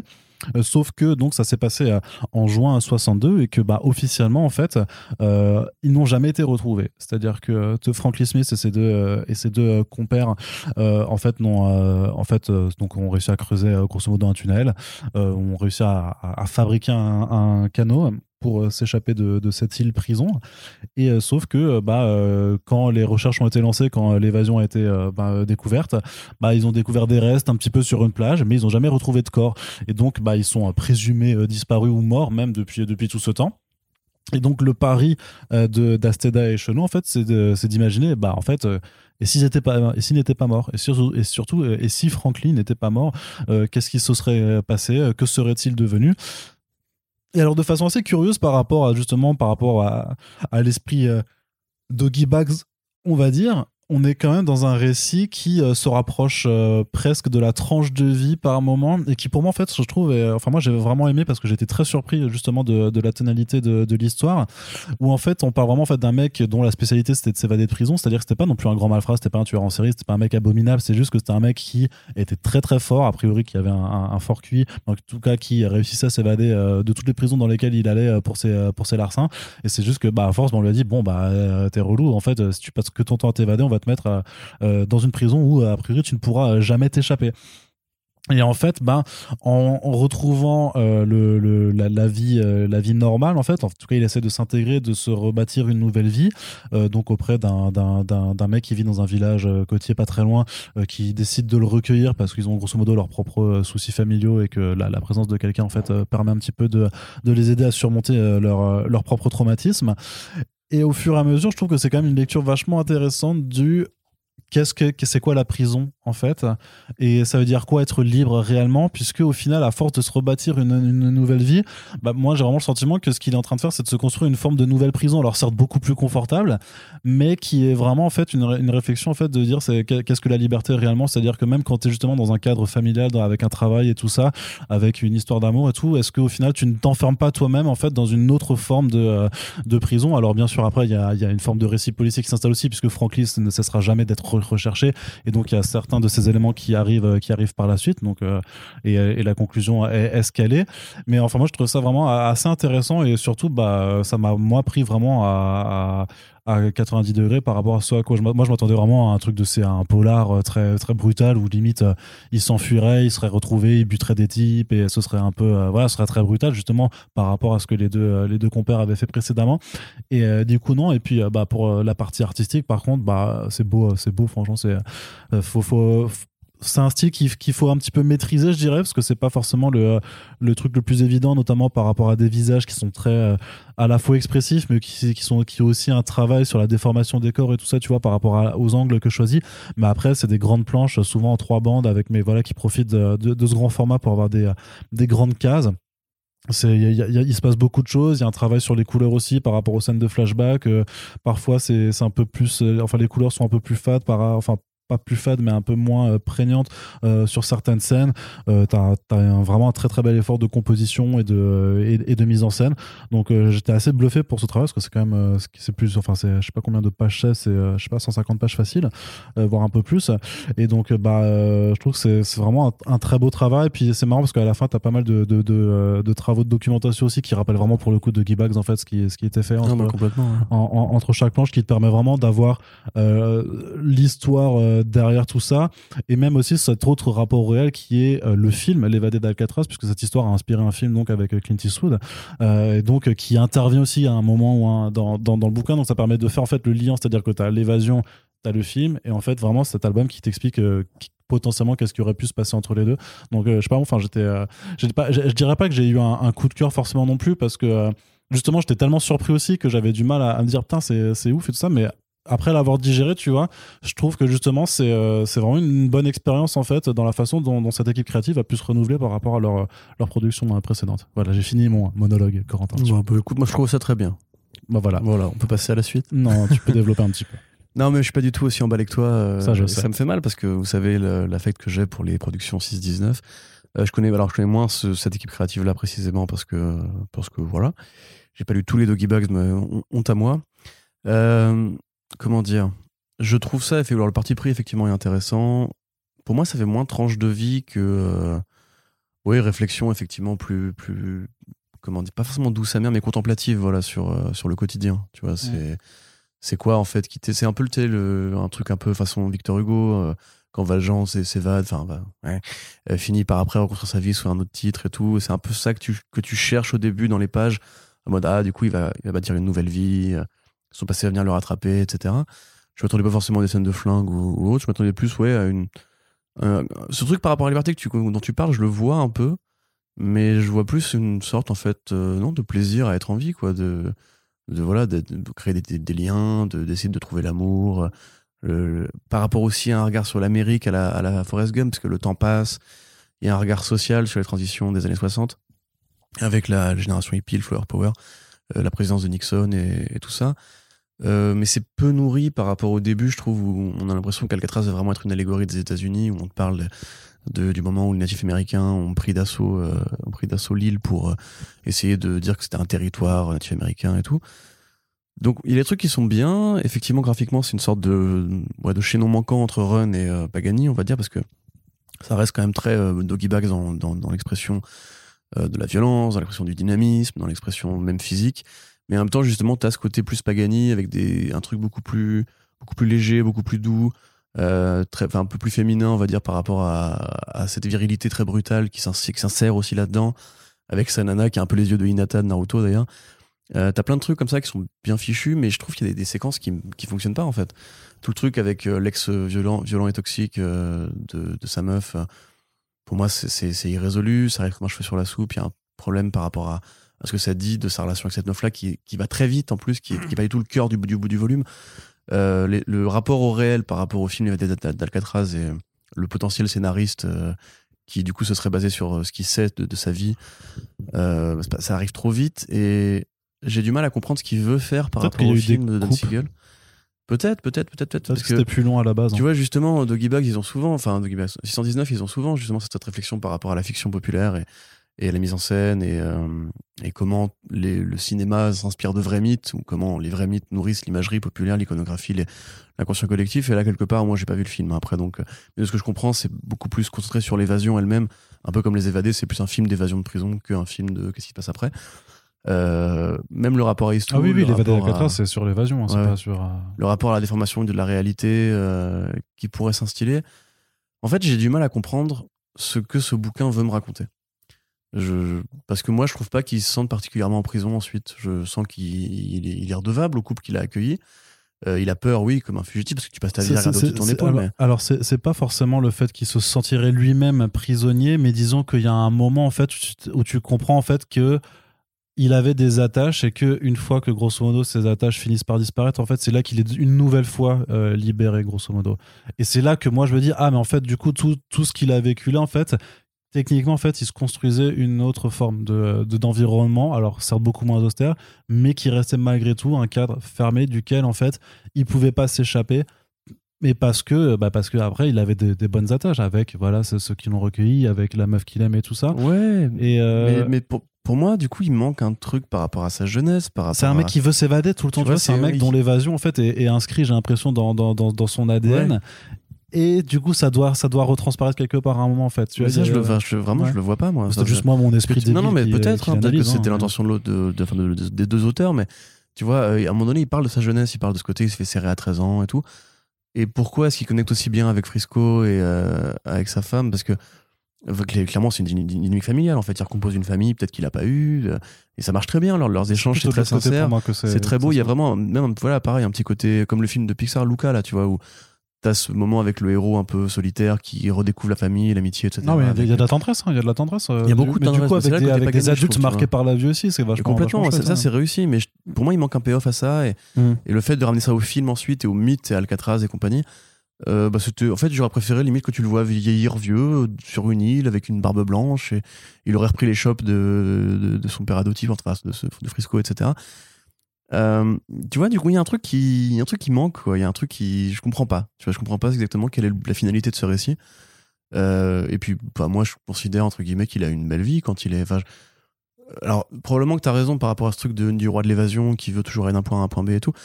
Mais quelque part, j'ai vraiment l'impression qu'il a trouvé une sorte de plénitude dans euh, cette relation familiale et qui nous est arraché très vite parce qu'on nous dit, grosso modo, que bah, maintenant il veut, il veut s'installer, il veut, il veut niquer, il veut une nana et tout. Et après, ça disparaît avec cette espèce de séquence très, euh, ouais, très, très, très dramatique, tu vois, très, euh, très film des 70, tu vois, en mode genre avec le l'ex violent et tout. Et en définitive, tu reconnectes sur complètement autre chose ensuite. Du coup, voilà, moi, je, je suis un peu perdu en milieu de volume. Euh, je sais pas vraiment ce qu'on essaye de me raconter. Après, probablement, si j'avais vu le film, si je m'intéressais plus au mythe d'Alcatraz, et comme tu dis, le, le bouquin est bien nourri de ce côté-là. Il y a des vraies références historiques, il y a des, un vrai travail de documentation. L'histoire en elle-même est intéressante, et probablement qu'il aurait pas pu refaire une- un bouquin d'évasion qui aurait été justement un remake du film en BD. Mais euh, voilà, pour, moi, il y, a un- y y a détail qui, qui m'échappe et j'arrive pas à comprendre. Très bien. Bon, en tout cas, on vous laissera euh, le libre choix d'a- d'aller à- la découverte de cet album donc qui est publié euh, donc au label 619 euh, chez les éditions Ankama et donc euh, bah, très grand format. Franchement, c'est un album qui a un grand format, qui a une très belle fab et qui est proposé à 19,90€ donc euh, par rapport à à l'objet livre, ça reste toujours un rapport euh, qualité-prix euh, assez, euh, assez, euh, assez chouette. Et on va donc terminer, euh, Corentin, ce podcast avec un, un monument. Avec la puff. J'ai envie de dire avec un monstre de bande dessinée et euh, le nom n'est pas choisi au hasard, bien entendu, puisque Oh, oh, oh, je suis un, un- un maître du maniement des mots. C'est bien Oula, connu. oui. On m'appelle un peu le nouveau, le nouveau euh, Zola de Paris. Euh, Parce que Zola maniait particulièrement bien les mots. bon, quand même, ouais. Ouais. Oui. Ouais. Bon, on peut le dire. Tu accuses euh, Barry Windsor Smith d'avoir fait une BD de ouf Ah, j'accuse de putain, je, je l'accuse de m'avoir mis par terre avec ce truc. Donc ça s'appelle Monstre au pluriel euh, de Barry Windsor Smith, première BD que euh, ce, ce géant de la bande dessinée américaine sort depuis, euh, je crois, c'est depuis 16 ans en fait, sa première BD en, depuis euh, 16 ans, et en fait un projet qui historiquement à la base donc germe dans l'esprit de ce dessinateur, donc qui a commencé avec voilà, dans les années euh, 60, en fait, à, bah, à l'époque du, du nouvel âge d'or de Marvel, en fait, en dessinant de façon très, euh, très euh, Classique. classique, au début, ouais. avant de changer de style, en fait, et d'avoir, en fait, de, de, de- de faire partie, en fait, juste de ces dessinateurs qui ont euh, imprimé l'histoire euh, des comics euh, par, par leur travail. Il a aussi bossé chez Valiant euh, en tant que directeur, hein, tu, tu me disais Directeur créatif. Directeur ouais. C'est lui créatif. qui a inventé euh, Archer Armstrong, justement le Archer Armstrong de Barry, de Barry Windsor Smith existe euh, chez aux éditions Bliss et donc dans les années 60 euh, non pardon euh, pas dans les années 60 dans les années 80 en fait il a euh, il a une histoire euh, en, tête en fait de, euh, de, de, de Hulk qu'il propose à Marvel et sauf qu'en fait euh, bah, ça, avec Marvel ça ne ça ne s'entend pas bien. Et donc en fait il va garder cette histoire qui va qui va germer qui va développer et qui va du coup dessiner intégralement et écrire donc sur un total de, de plus de 300 pages qui nous arrive enfin. Donc c'est sorti cet été aux États-Unis. Ça a fait grand bruit. Ça arrive maintenant là c'est chez Delcourt qui nous propose ça et euh, ouais, enfin, euh, moi je suis encore sous le choc. Euh, à l'heure où on enregistre ce podcast, euh, je l'ai lu hier soir et ça m'a, ça m'a mis une claque. C'est, je trouve que c'est incroyable. Alors, je ne connais pas l'âge de Barry Windsor Smith actuellement. Hum, Son âge, tu dis? Ouais. Euh, Il a 72 ans. D'ailleurs, j'ai dit 60, mais c'est 70 quand il débute sa carrière. Je me sais, j'ai fait. il a commencé assez jeune. Bah, il a commencé parce qu'il avait un style à la Kirby. C'est c'est avec Conan et, et Weapon X et, et ces machins qu'il a commencé à choper un style un peu plus, plus granuleux, on va dire. Ouais, sur Conan beaucoup, surtout, beaucoup, ouais. beaucoup de hachures, beaucoup d'ombrage et des trucs beaucoup plus, beaucoup plus sombres en vérité. Alors là, Monsters, euh, on peut voir effectivement comment ça se connecte très bien avec, euh, avec Hulk, avec euh, l'imaginaire de Marvel en fait, puisque ça commence vraiment comme une série B. Donc, il a 72 ans là. Ouais, qui serait une sorte de mélange entre entre pff, comment Iron Sky et Shining, on va dire, puisque c'est après la Seconde Guerre mondiale en 1940. euh, non, si, non, alors parce qu'il y a beaucoup d'allers-retours entre passé et présent. Ouais. On va essayer de, ré- de résumer ça. Alors le mec il est né en 40, non, il est né en 41, le héros. Et il a 20 ans, je crois, quand il s'inscrit au service militaire. Donc, euh, ça doit être au début des années 60 que ça commence. Oui, c'est, en 64. Merci. Voilà, 64. Mais T'aurais pu me le dire tout de suite. Oui, bah pardon. Donc effectivement, donc c'est un jeune mec qui s'appelle Bobby Bailey qui s'inscrit au service militaire. Il se trouve qu'il a un œil en moins. On sait pas trop pourquoi au début. Euh, et bah il a pas de papier. Il a jamais travaillé dans sa vie. euh, il existe quasiment pas sur les registres. Et donc il y a le, euh, le recruteur militaire qui a entendu parler d'un programme, le programme Prométhée, qui appelle sa, hiérarchie et qui dit j'ai un bon un bon client pour vous. Donc le major Roth vient le chercher, l'emmène dans un laboratoire secret et va appliquer sur lui un programme de transformation corporelle des nazis, puisque le chef de ce département, le colonel Friedrich, ben, c'est un ancien scientifique nazi, tout simplement, qui, probablement avec Pe- Pe- Paperclip ou quoi, euh, enfin, la fameuse opération où on a fait venir beaucoup de scientifiques nazis aux États-Unis pour travailler sur la fusée, etc., euh, a rejoint les rangs de l'armée américaine et a monté en secret, du coup, une sorte de département un peu de l'ombre pour recréer Prometheus. Euh, enfin le mythe de Prométhée, qui est une sorte de Frankenstein en vérité, de création du surhomme arien euh, sur la base d'un corps humain. Donc après ça, en fait, ça devient très vite, très très brumeux, puisque le recruteur militaire qui avait justement envoyé ce pauvre gamin dans les labos commence à se sentir un peu coupable. Il s'enferme dans sa cave, alors c'est un père de deux enfants, il s'enferme dans sa cave, il commence à avoir des visions, et il cherche dans les comics de super-héros une sorte de réponse. Euh, c'est très très méta au début, on comprend pas du tout ce qui se passe et tout. Et il explique après à sa femme que comme euh, le concierge dans The Shining, il a un pouvoir de vision. Euh, il, a, il a vu en fait la mère de ce gamin qui était venue lui parler, lui dire sauve mon fils. Et là-dessus, bah, va s'engager un, un scénario très tortueux, très, euh, très écorché, très brumeux, très, très compliqué même, à comprendre. parce complexe. que- Pas complexe, compliqué, ouais, complexe. mais euh, complexe, ouais. avec justement des, une recomposition de l'enfance de ce gamin, sa relation à son père, sa relation à sa mère, euh, comment justement le, le gouverneur Powell, qui vient après plus tard, enfin dans, dans le présent du coup, euh, essayer de retrouver où est passé le monstre quand il a fini par, euh, par quitter le- l'entrepôt des nazis, enfin des nazis américains, donc, donc des nazis. Euh, lui, on comprend que en fait Powell, il avait vraiment aussi un historique. Et en fait, c'est c'est très c'est lynchien, c'est très lindelofien aussi dans l'écriture, mais fait de manière à l'ancienne, vraiment avec un, un truc très noir euh, qui, qui graphiquement est extraordinaire, où à la fin ça devient une sorte de labyrinthe de souvenirs où on se promène en fait dans les significations de, du cycle de la violence, de la haine, de, de, de, de la tristesse aussi, pour essayer de recomposer cette famille, de ce qu'elle aurait dû être, de ce qu'elle aurait pu être, de ce qu'elle a été, et de en fait comment Bobby Bailey s'est retrouvé à devenir un monstre physique sur la base d'un historique monstrueux qui était celui bah, de la guerre, celui d'un père très abusif, très violent. conjugales, ouais. Euh, même à un moment donné, tu te demandes si le père, il est pas vraiment parti. euh, et, et la mise en scène est extraordinaire de ce point de vue-là. On peut peut-être en parler directement. Euh, donc c'est du noir et blanc. C'est tout en noir et blanc. Voilà, c'est un, dessin, un style de dessin qui justement fait très, enfin, beaucoup moins dans le Winsor Smith du muscle, de, de de la grande époque ou même des postures et tout, parce que là c'est un, un, un style qui justement évoque beaucoup plus le travail commun de fantagraphique, c'est-à-dire que c'est de la bande dessinée en ligne claire au début, très classique, et puis ça se rajoute avec des effets de hachure, des effets de nuages, des effets de fumée, des effets d'éclairage. C'est un noir et blanc qui est mais magnifique à regarder. Ouais, ouais. euh, les déformations corporelles et la violence, tu vois, mais c'est un côté vraiment ouais, très noir, très, très film d'horreur à l'ancienne euh, au début, puis très Eraserhead aussi ensuite, euh, quand ça commence vraiment à avoir le, ce côté vision, où il joue beaucoup avec euh, les bulles de dialogue. C'est un, un, maître, hein, Barry Smith. Du coup, la façon dont les bulles sortent de chaque case pour guider ton regard, Ouais. comprendre les interactions. C'est le seul truc, d'ailleurs, c'est peut-être le seul reproche sur la facilité de lecture, parce qu'en fait, faut vraiment comprendre que euh, quand les bulles se s'entre- s'entrecroisent, c'est qu'elles se suivent vraiment, même si elles suivent pas euh, l'ordre dans lequel tu as la façon Oui, de lire les bulles en BD. Exactement. et que vraiment ça t'impose en fait de suivre en fait les bulles pour bien comprendre même juste les dialogues et que euh, bah je sais que moi à un moment j'avais des réflexes de euh, je lis d'abord ça en haut Ouais. tout ça Ouais. et en fait tu dis merde ça, ça passe pas et, et voilà si t'es pas tant que t'as pas pris le truc en main par moment ça peut un peu te sortir du Mais ça de l'histoire, du côté quoi. labyrinthe, je trouve.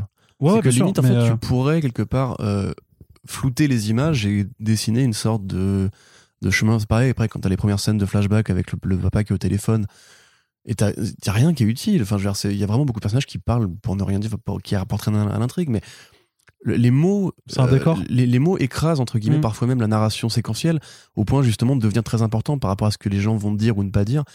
Euh, T'as aussi un truc quand le père commence à parler en, en allemand, allemand, au début et, et tu comprends pas si c'est réel ou si c'est lui qui mélange ce souvenir-là avec Friedrich. Après, il se met à parler en gothique avec des, des lettres qui, qui, qui sont trop grosses pour les bulles, euh, avec des, des, répliques qui se, enfin des, des phylactères qui se chevauchent, où tu comprends qu'en fait ces personnages-là ils parlent mais ils ne s'entendent pas, ils s'écoutent pas parler parce qu'ils sont pas là en même temps, tu vois.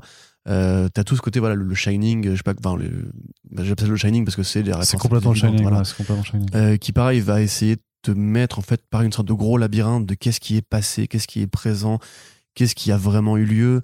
Euh, la relation au gamin aussi qui est extraordinaire. Tu vois vraiment avec les yeux d'un enfant en fait un regard sur la monstruosité, sur la folie, sur euh, les implications très métaphysiques de tous ces espèces de mondes à pouvoir et tout. Et puis ouais la monstruosité corporelle d'un héros qui, qui est tragique au premier degré en fait. Euh, je crois que ça t'a beaucoup parlé ça Arnaud? Oui bah moi vu Tu ma, m'as dit, voilà, tu m'as ma dit que- gueule euh, vu ma gueule clairement Mais hein. non pas ça. Tu m'as dit que t'avais eu des vraies, un- des vraies petites larmes qui montaient à la Ah non, mais ça, ça fait chialer ce truc. Enfin, ça dépend après de ton implication émotionnelle dans le récit et tout ça, mais c'est euh, vrai qu'au début, ça part. euh, après, c'est vrai que est-ce que tu sais ou pas que c'est un projet Hulk à la base ou pas? Ça peut peut-être un petit peu influencer juste ton regard, notamment sur le premier segment, où effectivement ça part un petit peu euh, de, de- de façon classique avec voilà ce- cette histoire un petit peu de série B, euh, série Z. Mais à partir grosso modo du, euh, du premier quart, en fait, une fois que le premier segment assez classique s'approche et qu'on commence justement à rentrer dans la dimension en fait où euh, le réel et les souvenirs vont se mêler et où finalement ça va être vraiment une succession de flashbacks qui t'emmènent à remonter dans le temps.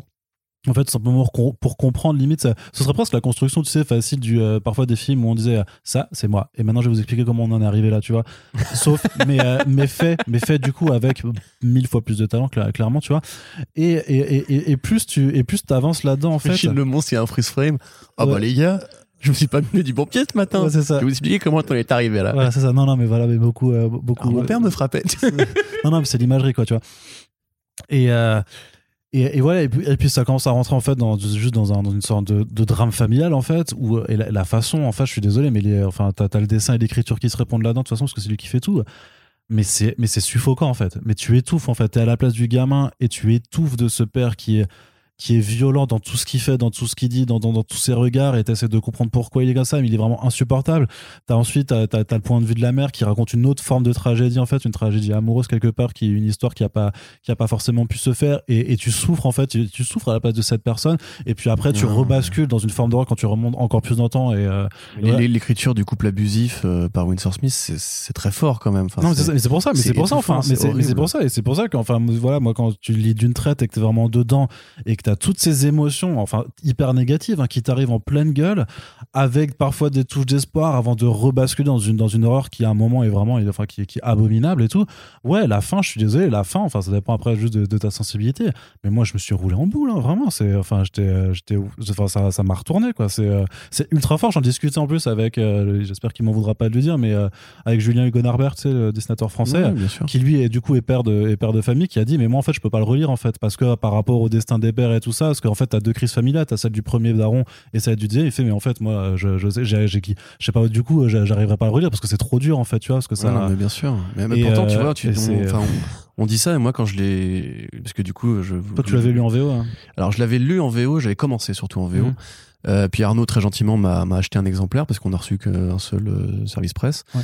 Euh, du coup, bah voilà, on préparait le podcast. Je me suis dit bon, écoute, je vais voir où j'en étais. En fait, du coup, j'ai je me suis dit non, c'est trop con parce que je vais être perdu. Je vais recommencer le au milieu de volume. Mm. Je vais recommencer à la page 1 et franchement, j'ai pas réussi à la lâcher quoi. C'est lu au travail d'ailleurs, je tiens à le dire, un dimanche. Euh, franchement, j'ai- j'étais à la fin, j'étais en mode genre, mais t'imagines si ça avait été une histoire de 23 pages de Marvel dans les années 80 Non, non, mais après, ça aurait pu être du coup euh, livré tel quel à la limite en faisant un énorme graphic novel Marvel. Mais disons que ça aurait pu être le Magnus Opum de Marvel à l'époque. Enfin, ça, pourrait être le. le- le- Ça aurait- oui, ça aurait pu être le From Hell, parce que pour moi, il y a vraiment un truc. Ouais. Quand je l'ai lu, je me suis, enfin, quand je l'ai, parce que bah, le- les dimensions sont quasiment les mêmes. Euh, donc c'est sur 366 pages euh, de bons romans graphiques, très avec une belle couverture et tout, où il n'y a pas une seule couleur, où ça, ça joue avec la richesse de tout ce que le noir et blanc peut faire en fait. À la fois en effet de texture, à la fois en effet de hachure, à la fois en effet Mm. de la neige, les scènes dans la neige qui sont Ouais. incroyables. Avec voilà, c'est très minimaliste d'un coup dans le trait, alors que moi c'était super chargé et tout. Euh, vraiment, je me suis dit, on est sur cette, cette- race de grands, de grands romans graphiques à la From Hell en fait, où tu, tu redécouvres pourquoi le noir et blanc c'est magnifique, comment tu peux emmener un lecteur pendant des centaines de pages Et sans puis la BD, elle fait- ouais, c'est ça. Et puis la façon, enfin. Bien sûr que la BD te transporte, c'est pas, ça, ça- enfin c'est évident. Il y, a, plein de trucs qui nous transportent, mais la façon, la puissance avec ce truc, ah, la façon dont ce truc-là va te prendre justement, te faire, tu, tu lâcheras pas le bouquin, ça va vous prendre 3-4 heures à lire, peut-être un peu plus si vous êtes lecteur un peu plus long, tu vois, parce qu'après, Il y a beaucoup de dialogues. hein. C'est vrai, c'est très, très chargé et tout ça, mais la façon. de, de, de, de carnet, comment on appelle ça? De journal intime aussi. euh, Ouais, ouais, vachement bien, vachement bien aussi cette narration. C'est hein. incroyable comment il arrive à se mettre dans la tête justement de. Je sais pas si ses parents étaient pas. euh, T'avais pas des problèmes comme ça Ouais, aussi. je Parce que sais pas, ouais, comment. c'est- ouais, sur- sur 72 ans, il a quand même connu cette période en fait qu'il évoque lui. Je, ou alors il s'est inspiré d'un couple de potes ou quoi, mais euh, l'humanité qui met, même pareil par rapport au côté le le couple donc le recruteur militaire. J'arrive pas à retrouver son nom, je suis désolé. Euh, donc c'est un couple de, de noirs américains. Ça te parle de racisme aussi, ça te parle de Mm. la nana qui est vachement pieuse, vachement chrétienne, etc. Mais c'est fait, et là, les, même l'écriture des gamins, c'est fait avec une sincérité, avec une... Mais vraiment, tu te dirais que c'est, c'est, c'est, c'est pas un, un vieux de 72 ans qui a écrit cette histoire-là, quoi. Enfin, c'est, enfin, encore qu'on peut créer des grandes histoires à 72 ans, c'est pas le problème, mais il y a vraiment, il arrive à, à donner une voix à chaque personnage, une, une humanité, une entièreté à chaque personnage. Euh, alors en VO, du coup, il y a un vrai argot euh, noir américain qui, qui se développe. D'ailleurs, il faut une blague là-dessus en disant que quand il va à l'armée, il faut qu'il parle blanc, tu vois, entre guillemets. Ouais, ouais, ouais, bah, c'est re- c'est re- c'est retranscrit quand même Ok. euh, de- dans cette vanne. Et voilà, et puis pareil, le côté, enfin, le, le daron, il lui donne. Mais c'est. Moi, je me demande c'est vrai, si effectivement il a eu un père abusif, euh, comment tu arrives à, à, à canaliser justement cette, cette angoisse, parce que les, les dialogues du père, c'est d'une brutalité, c'est d'une sécheresse, c'est d'une cruauté, mais c'est c'est vraiment. Sais, la scène où il c'est reçoit, flippant, où il reçoit son, son, son beau-frère là, avec Ah, sa non, femme, mais- la façon. Oh, c'est insupportable. Enfin, vraiment, c'est pas. Enfin, insupportable, voire insoutenable. En fait, ça dépend de, de, de, de votre passif aussi avec ce genre de truc. Mais c'est. euh, c'est- Ouais, non, c'est. c'est, euh, Et puis il faut être à l'aise sur tout ce qui est déformation corporelle, parce que le gamin qui perd un œil, euh, c'est pareil, c'est des trucs. euh, c'est pas, pas de l'horreur en fait, mais c'est c'est bah, une certaine forme d'horreur, mais c'est une horreur quotidienne en fait, parce que ça arrive en fait, les gamins battus comme ça, ça arrive en fait, tu vois, c'est tout ce qui, il y a une grande partie en fait de ce qui est montré dans cette BD qui est justement, enfin c'est c'est pour ça que le, le titre est magnifiquement choisi aussi sur les monstres au pluriel et tout ça, Ouais, parce bah que oui. ces monstres-là vraiment existent, euh, existent vraiment et ça, ça fait que, ça ne fait que Ouais, te, le te rappeler. de, de la monstruosité, de Mm. comment justement ces, ces monstres humains créent d'autres monstres. Et, et ouais, non, enfin, c'est- moi je trouvais ça vraiment brillant. euh, Enfin voilà, je pense que c'est pas forcément. euh, à mon- avis, il y a Ah, des prix, il y a- il y a des prix qui vont tomber. Hein, ça me paraît pas. Mais je ne comprends pas, tu vois. Alors, je, je ne sais pas si Delcourt l'a envoyé en sélection euh, officielle à, à Angoulême ou si c'était trop tard par rapport à la sortie, mais il me semble qu'il est sorti quand même euh, à temps. Enfin, je suis pas sûr, je suis pas sûr de moi sur la date. Et je comprends pas dans ce cas s'il a été envoyé qu'il n'ait pas été sélectionné. Enfin, c'est mais, mais, mais enfin, je sais pas, mais quelle, quelle bande dessinée. Enfin, c'est quand même incroyable. Et un truc, parce que je parlais du côté euh, Lindelof, en fait, c'est pas, euh, c'est pas forcément pour rien, parce que bon, il y a un truc par rapport au deuil aussi, mais c'est plus le renversement de perspective en milieu de volume qui, pour le coup, mais il y a peu de BD qui font ça. Enfin, Non, ouais, non, vraiment, ouais. T'as des trucs de ta Prométhée, par exemple, là, qui commence comme un truc super-héros, puis après qui devient une rêverie métaphysique euh, très vite. Toi, Arnaud, qui l'a lu, en plus, tu le sais maintenant. Ouais, bah, bien sûr. Ou Sandman aussi, voilà, Sandman qui Ah, commence bah par oui. un truc de super-héros, euh, un peu, enfin super-héros, de super-dieu un peu, puis après qui devient juste une sorte de compilation de rêveries, etc. Mais là, vraiment, quand, t'as- quand il arrive à la maison et que toi-même, tu ne sais plus ce qui est, parce que Bah, ça se mélange parce que t'as, un mot- t'as vraiment Voilà, ce- ce- une séquence qui est très très vite identifiable sur le mélange ouais, du, Ouais. euh, du présent et du passé où tu, où tu finis pas, tu pas comprendre, mais t'as un, cet instant de flottement où tu fais, merde, Voilà. qu'est-ce qui se passe Et en plus, comme on t'explique qu'il y a un Shining qui permet de connecter passé, présent, vision, réalité, etc., tu te dis en fait qu'il est possédé à ce moment-là. Parce qu'il rentre donc chez lui, à un moment donné où toute sa famille est plus censée être là, et sa famille est là et elle l'accueille dans sa forme monstrueuse. Et, et au milieu d'une scène très quotidienne, très normale, et t'es immédiatement désarçonné, tu tombes de, de- de ta chaise, et tu te dis, mais ça va s'arrêter, c'est qu'un flashback, et ça s'arrête pas, et ça continue, et ça continue, et ça s'enrichit, ça devient de plus en plus euh, monstrueux, hein, littéralement. Et non, non, mais vraiment, c'est. Pour moi, on est dans de la vraie grande BD américaine. euh, c'est McFarland, qui- Ma- je, je sais retrouver c'est la famille Ouais. McFarland, euh, les, Exactement, ouais. les Noirs américains. Et puis ouais, voilà, c'est un style des trucs qui sont encore pertinents dans le présent par rapport au patriarcat, pertinent. par rapport au nazisme, aux horreurs de la guerre aussi, un truc qu'on a tendance un peu à oublier. Il y, a, il y a plein de grands récits qui parlent de ça, du traumatisme, du PTSD maintenant qu'on dit, hein, de ces mecs qui sont revenus euh, après avoir découvert les camps, qui ont eu des visions affreuses Mhm. et tout.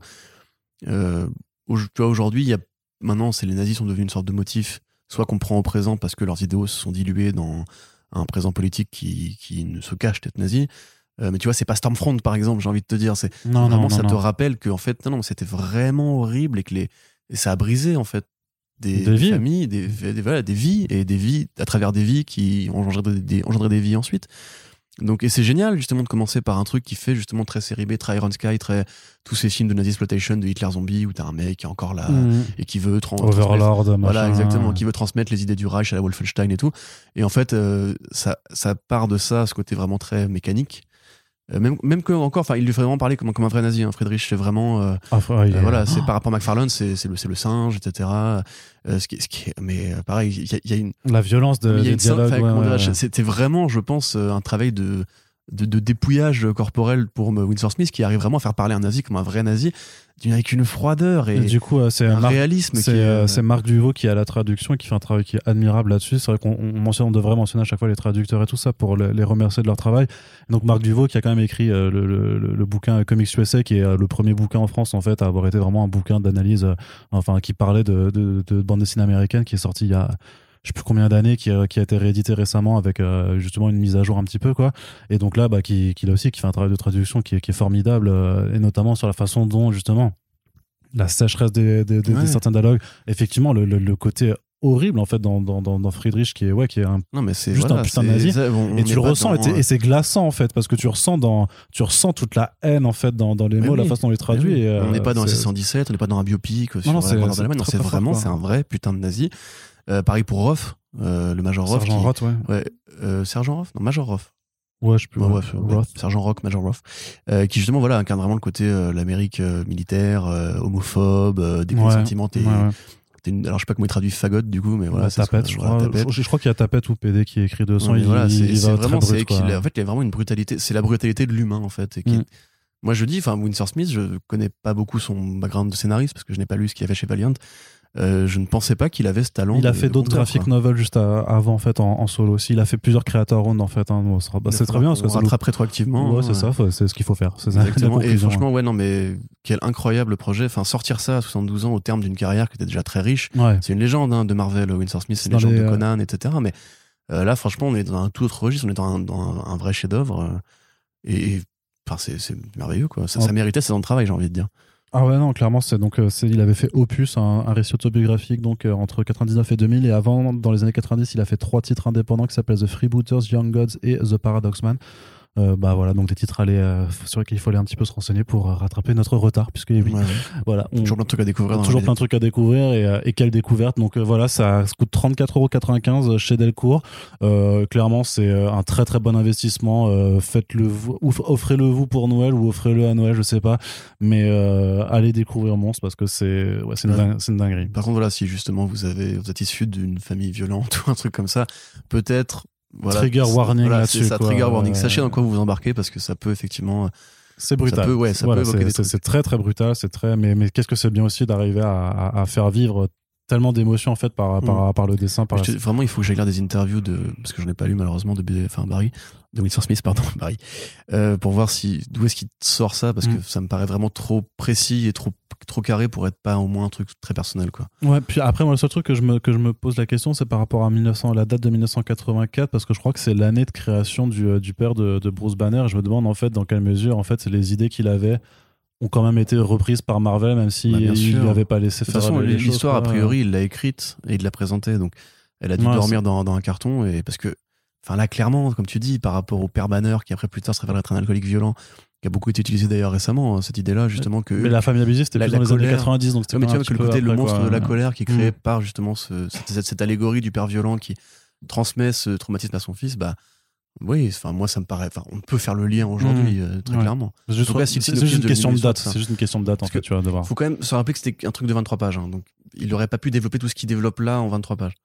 C'était vraiment, tu crois que c'était que pour 23 pages qu'il Bah, c'est ce que c'est ce qui était listé dans euh, les trucs que le, Guard- le Guardian avait écrit dessus et je crois que D'accord, ouais. c'est ce qu'avait confirmé aussi euh, Bleeding Cool. Mais personne n'a pu mettre les- le nez dessus. Donc, Quelque euh, part, j'ai envie de dire merci Marvel d'avoir refusé cette histoire. hein. Bah bien sûr. à l'époque. S'il avait pas pu, s'il avait dû assouvir ça à l'époque, il aurait peut-être pas fait ce projet-là. Donc, Mm. euh, C'est ça. Bah, après, il a mûri pendant, euh, voilà, pendant Ouais. 30 ans, quoi. Donc, c'est, plutôt cool. Ouais, voilà. Donc, c'est Shadow. Shadow, c'est tout simplement, c'est, c'est un monstre de bande dessinée. Et, et donc, on, on vous encourage à aller le lire et on termine ce podcast là-dessus. Voilà. Euh, Donc, on espère que ça vous a plu. On vous rappelle que si jamais vous voulez nous soutenir euh, indirectement, vous pouvez euh, commander ces albums chez nos partenaires de Comic Zone. Et n'hésitez pas à nous faire votre retour sur les réseaux sociaux ou dans l'espace commentaire du site sur ce que vous avez lu ou pas, ou ce que vous comptez lire ou pas après nous avoir écouté. Puis, ben, merci de nous soutenir aussi en partageant ces podcasts. Et puis, à très bientôt pour la prochaine émission. Salut Salut